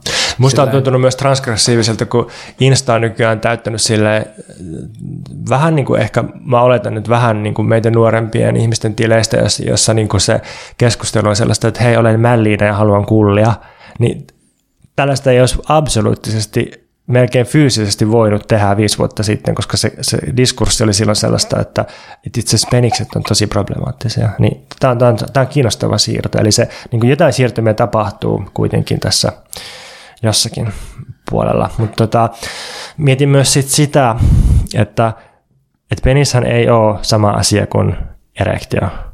Et, et suurimman osa ajastahan penis on semmoinen pieni silkkinen, kurttuinen toukkaa, ehkä vähän hassu, mutta ei, ei, niinku, ei se mitenkään niinku kauhean uhkaava ole. Öö, ehkä tarvitaan laajempi käsitys peniksestä. Mutta miehet sitten usein on ehkä itse tällaisen laajemman käsityksen tiellä, siis penikselliset miehet. Mä luin tätä settiä varten Karolin Heinerin kirjan nimeltä Miksi miehet vilauttelevat, joka käsittelee dickpikkejä. Tämä on muuten jännä homma, että mä, mä, siis ty, mä tykkään tosi monista heteromiesasioista. Sitten on sellaisia asioita, joista mä en tykkää, mutta joihin mä pystyn niin kuin samastumaan sille, että mä ymmärrän että miksi se on juttu. Mutta dick pic on semmoinen, että mä en oikein niin kuin, mä en, niin kuin pääs, mä en pysty eläytymään siihen, että mä en, mä en silleen niin kuin psykologisesti ehkä ymmärrä sitä. Mm. Mä ymmärrän, mä en ole koskaan lähettänyt dick pic, vai onko? Mun Ehkä, mielestä mä en ole kyllä koskaan. Mä ainakaan sulle ole lähettänyt, mutta siis, mut siis pyynnöstä itse asiassa on, on lähettänyt, mutta tota, joskus.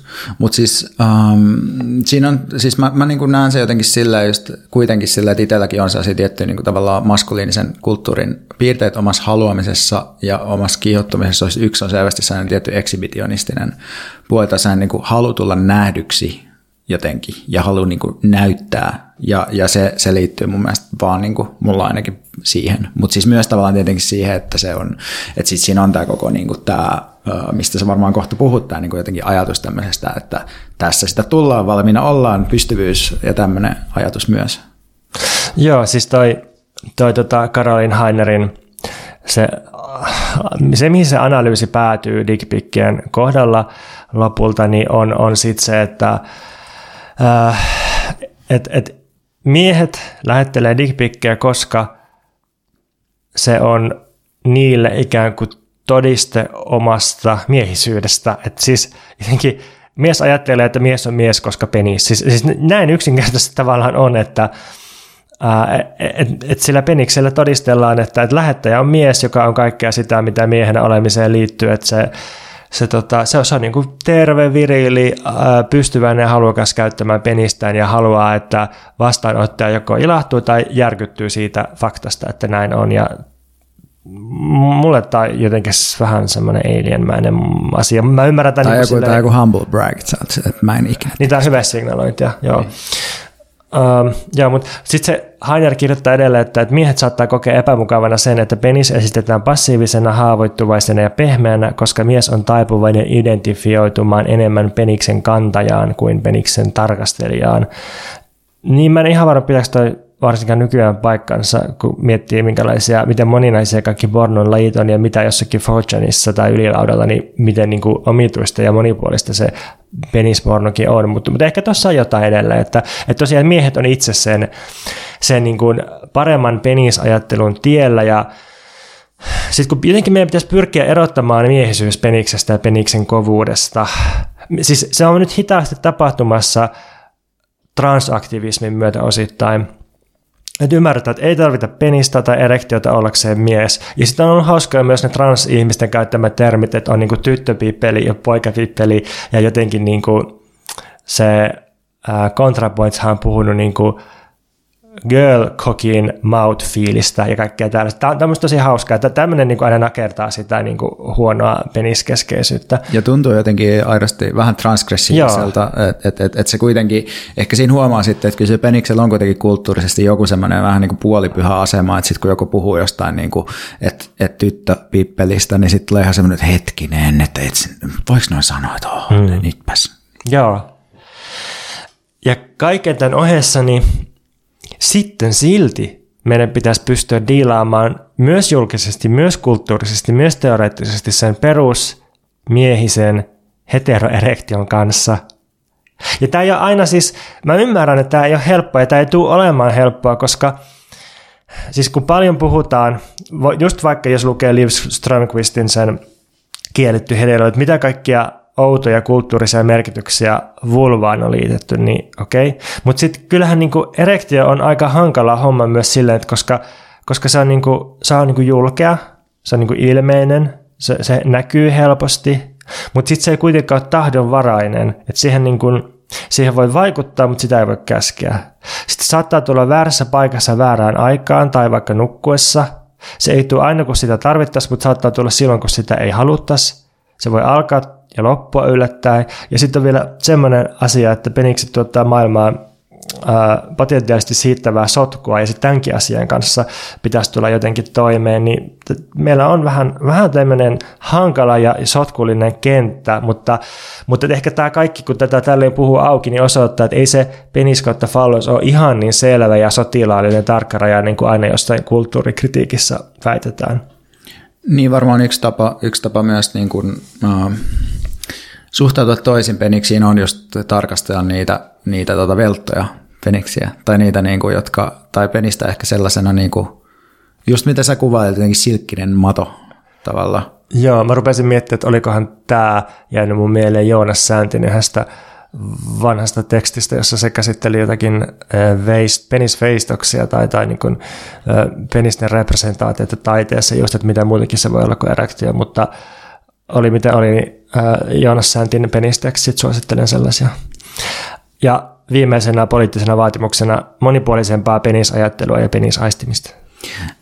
Tässä vaiheessa pitää sanoa, että on ollut Pontuksessa sellainen uh, lempari tai sellainen lempi lapsi tämä aihe, että sä oot niinku vuosia yrittänyt houkutella mua tähän, että, että, että, tai sä oot alkanut puhua penisjaksossa mun mielestä monta vuotta sitten, ja sitten mä oon miettinyt, että mitä tämä niinku on, että mitä se haluaa tehdä. Ja sitten sit se on ollut semmoinen, että mä olisin, että ei, että ei tehdä mitään penisjaksoa, ja, ja nyt oli sitten sen aika viimeinkin, että se penis pääsee niinku täällä esille meidän, meidän podcastissa. Nyt me oltiin valmiita siihen, ja sitten mua niinku mietityttää tässä tavallaan se, että että tästä tulee kuitenkin sitten semmoinen ajatus, että no onko tämä nyt niin, että tätä luetaan sitten tavallaan silleen niin kuin antifeministisenä ää, juttuna, että jos puhuu siitä, että pitäisi oppia diilaa penisten kanssa, niin onko se silleen, no niin, että siellä vaan siis taas jotain, äijät siellä jotain, jotain haluaa niin kuin vastustaa niin kuin peniskritiikkiä tai jotain. Oletko niin miettinyt, tuleeko sinulla sellaisia pelkoja, että tämä niin luetaan silleen? Ei mulle enää tuo, mutta aikaisemmin olisi tullut ja kyllä mä mietin, että varmaan kuuntelijoissa tämä jakautuu silleen, että yksi kolmas osa on sillä, että mitä? Että mä en ymmärrä yhtään, mistä tästä pitää puhua, ei tässä ole mitään ongelmaa. Yksi kolmas osa silleen, että tajuaa, mistä tästä puhutaan, mutta on silleen, että tämä on tosi epäilyttävää ja tarpeetonta. Ja yksi kolmas osa ehkä on silleen, että no ehkä tässä on jotain tuoretta. Öö, joo, mä pitänyt yhtenä mittarina Peniksestä. Öö, mikä ilme tuolla. Mä odotin jo, tuleeko sieltä, niin kuin, että no mä oon käyttänyt aikaisemmin niin tuumamittaa, mutta sitten kyllä desimetrit on parhaita. Että. niin, öö, Mä viitan jossain vanhassa jaksossa myös tähän samaan. Toi oli muuten eka penisvitsi tässä jaksossa. Toivottavasti.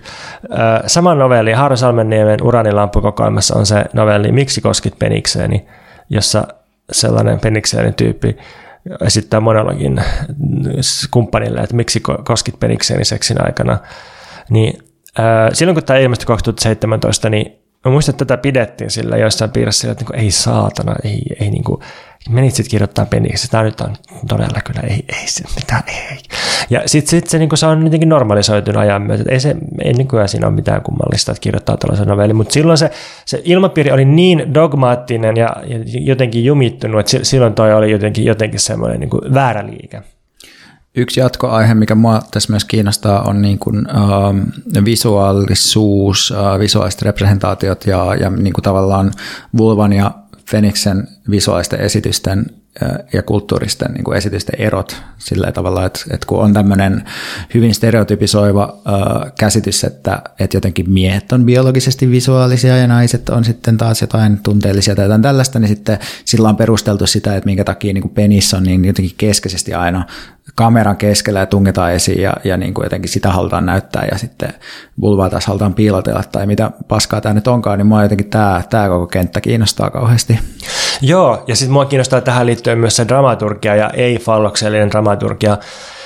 Maria Matimikko itse puhunut siitä runoromaanistaan Kolkka sille, että se on yritys kirjoittaa vaginan muotoista tekstiä, että siis sellaista, joka on just piilossa, on vähän sisällä ja on sille, että täällä on joku hermo pääty tai hermopiste, joka niin kuin konnektoi jonnekin näkymättömissä tai menee pinnan alla, mutta tulee esiin jostain toiselta. Se ei ole semmoinen niin ilmeinen fallinen.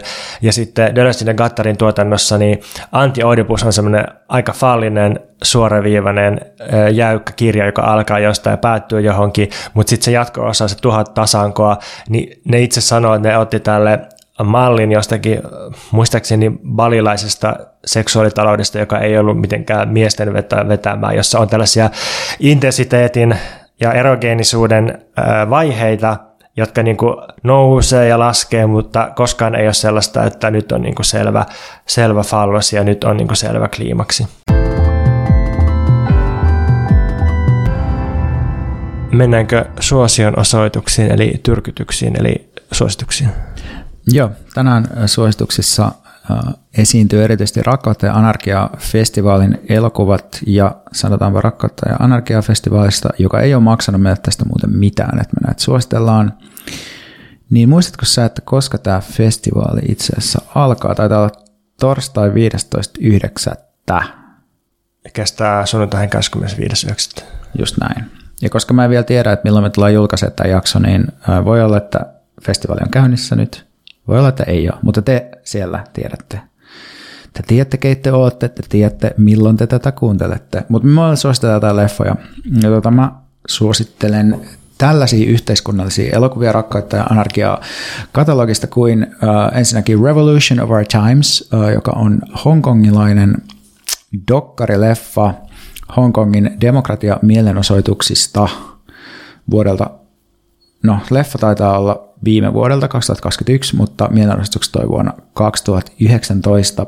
Tämä on kaksi ja puoli tuntinen mötkäle tämä leffa, uh, mutta tota, uskon, että aika kiinnostava, koska tämä on ollut, uh, tämä oli mun mielestä taktisesti mielenkiintoinen uh, mielenosoitusliike, ja täällä mainitaankin, että taktisella tasolla Bruce Lee, sitaatti, näyttäytyy upeassa drone-kuvassa poliisia vedenlailla hajaantumalla pakenevasta ja pian sosiaalisen median avulla uudelleen organisoituvasta väkijoukosta, niin ehkä tässä nyt sitten yhdistyy ne some ja todellinen katutoiminta tasot. Mutta tämä kiinnostaa. Uh, suositaanko vuorotelle? Okei, okay, joo. Mä ajattelin, että mä nostan esiin elokuvia, jotka mä ainakin aion ehdottomasti mennä katsomaan. Ensimmäisenä ilmeisenä on Crimes of the Future, David Cronenbergin uusin leffa. Mä tosi paljon on tykännyt Cronenbergin leffoista, erityisesti Existence, Crash ja sitten hetkinen, mikä se oli se äh, Videodrame, joo. Niistä on ihan sairaasti tykännyt just semmoisesta niin ruumiskauhusta. Ja tämä nyt on Skifi ruumiskauhu, draamaa ilmeisesti tämä, tämä uusin, jossa joku performanssi taiteilija duo tekee kirurgiaa niin kuin yleisöjen edessä tai, tai jotenkin, niin kuin, että, ää, että ihmisten evoluutiota voi kiihdyttää tällaisella kirurgialla ilmeisesti tällaisesta on, on, on kyse. Ja ja tota, on, on saanut siis todella hyvän vastaanoton. Niin ka- kaikki tämmöinen niin kuin silpominen, ruumiin muuntelu, kyborgius, ää, ihmisten toimintakyvyn kiihdyttely kiinnostaa. Ja sitten lisäksi niin kuin, en voi olla fanittamatta Lea Seyduuta, Christian Stuartia ja Viggo Mortensenia, jotka on tässä pääosassa. Joo, Lea on kyllä meitsinkin yksi suosikki. Mun seuraava suositus itse asiassa nousee tästä Mount Innovation jutusta tavallaan, kun siinähän oli näin, että LinkedIn-tyypit lähtee seikkailumatkalle ja selittää, että meidän pitää nähdä ilmastonmuutos omiin silmin, jotta meillä on sitten intoa innovaatioilla torjua sitä. Niin tässä on niin vaihtoehto tavallaan tälle, eli olisi tämmöinen elokuva kuin Into the Ice vuodelta, itse asiassa on tänä vuonna ilmestynyt, jossa siis uh, Dokumentaristi matkustaa kolmen johtavan jäätikkötutkijan kanssa Grönlantiin tekemään mittauksia hengenvaarallisissa olosuhteissa. Tämä on niin matka jään sisään, että sen sijaan, että lähdet itse sinne, niin kato vaikka leffa. En tiedä sitten, että tavallaan tietysti niin kuin, mä en ole varma, että onko nämä faktat ilmastonmuutoksesta se, se jolla sitten niin kuin kaikki muuttuu, mutta voi olla ainakin, että on kaunista kuvaa. Taisi olla ääret oma sarjansa tolle, että maailma palaa, tai siis no kaikki ilmastonmuutos ja muut kauhukatastrofit, niin jos niitä haluaa tankata, niin voi katsoa. Yleensä mä siis tykkään myös ääretassa siitä, että nämä on niin kiinnostavasti sarjoihin ää, lajiteltu nämä leffat. Nostan esiin Enysmen elokuvan. Tämäkin on jonkinlaista kauhua 16 miljoonan filmille kuvattua tunnelmointikauhua. Siis, siis 70-luvulla äh, joku tyyppi on asumattomalla saarilla tuolla niin kuin, äh, Brittien rannikolla, Cornwallin rannikolla. Ja sitten äh, siellä se tutkii jotain harvinaista kasvia ja sitten alkaa jotenkin nousta aikaisempien saarella olleiden ihmisten muistot siihen kokemukseen ja jotenkin taas painajainen hiipii paikalle ja kaikki muuttuu omituiseksi.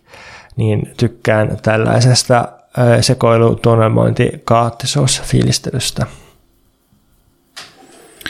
Sitten leffa, joka kuulostaa musta hyvin kutkuttavalta, ainakin visuaalisesti, nimeltä Vesper, josta siis sanotaan näin, että kuvittujen maailma, joka ekosysteemi on romahtanut ei ole hirveän vaikea kuvitella taas toimituksen huomio. Metsän ovat vallanneet oudot halua tihkuvat kasvit ja uusia mahdollisuuksia sykkivät bakteerit ja sienirihmastot. Ihmislaji kamppailee olemassaolostaan. Kehittynyt bioteknologia ja orjuus jakavat ihmiset voittajiin ja häviäjiin. Eli kuulostaa siltä, että löytyy vähän samoja elementtejä kuin näistä tässä aikaisemmin käsitellyistä elokuvista. Mutta tästä sanotaan näin, että vielä, että Vesper on kiehtova dystopia, jonka kostea, pörröinen ja pehmeä kasvimaailma kutkuttaa humoristisella kauneudellaan. Liettualais-ranskalais-belgialainen tuotanto on visuaalisesti huikea ja viimeisteltyä biopunk-skifiä, joka haastaa keksiläisyydellään suuren rahan Hollywood-tuotannot. Maailma alkaa uudestaan liettualaista metsästä. Niin ehkä tonne voi mennä katsomaan, että miten tässä elokuvassa on sitten, että ratkaistaanko tässä ongelmat ja esitetään jonkinlainen tämmöinen interpassiivinen fantasia siitä, miten maailma alkaa uudelleen vai, vai onko tässä jonkinlainen avoin rakenne, joka jälkeen tämän elokuvan nähtyä katsoja kävelee ulos ja järjestäytyy välittömästi naapurikatsojen kanssa poliittiseksi liikkeeksi. Veikan ainainen fantasia. Joo, kommunistiset liikkeet, jotka kuplivat tuolla molekulaarisella tasolla. Tämä oli meidän varsinkin ensimmäisellä kausilla tämmöinen vakio, jotenkin, mihin aina viitattiin sellaisena niin kuin siinä oikeana toimijana ja toivon lähteenä. Mä en mennä katsomaan, koska mua kiinnostaa pandemian suoraviivaiset ja symboliset kuvaukset, niin tällaisen brasilialaisen elokuvan, jolla on portugalin kielellä ihan järkevä nimi, siis Tres Tigres Tristes, eli kolme surullista tiikeriä, mutta sitten englanniksi tämä on Three Tidy Tigers Tied a Tie Tighter. Että semmoinen solmu kasaa sitten. Mutta siis kolme nuorta queer-tyyppiä Saapaalossa harhailee samalla, kun on, on kauhea pandemia, joka syö ihmisten aivot ja muistin. Niin en tiedä mitään laadusta, mutta kiinnostaa aihe, niin aion sen katsoa. Ja sitten erityissuositteluna mä suosittelen lyhyt elokuva näytöksiä, jossa saattaa saada silleen parista varmaan kymmeneen leffaan kerralla. Suosittelen niitä sen takia, koska mun mielestä lyhyt elokuvat saa liian vähän huomiota, liian vähän katsojia suhteessa siihen laatuun ja vaivaan, mikä niihin menee. Ja sitten on huomannut myös, että kun käy vaikka ääretäässä katsoo lyhyt elokuvan näytöksiä, niin, niin sitten niihin törmää jossakin muualla. Et esimerkiksi tuolla Ars 22 näyttelyssä on ollut ainakin yksi lyhyt elokuva, joka on esitty ääretäässä aikaisemmin, ja sitten eh, joskus on sille, että joku, joku tota, elokuvan tekijä kehittelee sitä ideaa ensin lyhyt elokuvan ja sitten tekee sitä pitkän niin jotenkin jos haluaa katsoa, että mihin suuntaan estetiikka tai taiteentekijöiden kiinnostukset on menossa, niin sitten lyhyt elokuvista saa aika, aika niin kuin hyvää otetta siihen, koska niitä nyt voi tehdä nopeammin ja, ja pienemmällä rahalla ja niin edelleen. Me halutaan myös suositella meidän Patreon tukijuutta. Ja nythän meillä on paljon juhlan aihetta, koska Mikä meitä vaivaa podcast täytti elokuussa viisi vuotta – ja lisäksi me saavutettiin myös 300 tukijan rajapyykki ja erityisesti tämän viiden vuoden juhlistamiseksi meillä on Mikä meitä vaivaa viisivuotis juhla Patreon live, joka on 26. päivä syyskuuta. Eli heti RTAn loppumisen jälkeen. Just näin, eli, eli ei lopu siis näiden audiovisuaalisten sisältöjen katselus siihen RTAhan, vaan tätä kello 16 YouTubessa mutta siis meidän Patreonin kautta pääsee mukaan meidän juhlaliveen, johon me siis toivotaan myös teiltä kysymyksiä osoitteeseen mikä meitä vaivaa at gmail.com tai sitten meidän Instan kautta. Meidän Patreon-tukijuus on hyvä tapa osoittaa arvostusta, jos kokee saavansa tästä podcastista tai meidän muista tekemisistä jotain sisältöä elämäänsä tai jotain uutta ajateltavaa.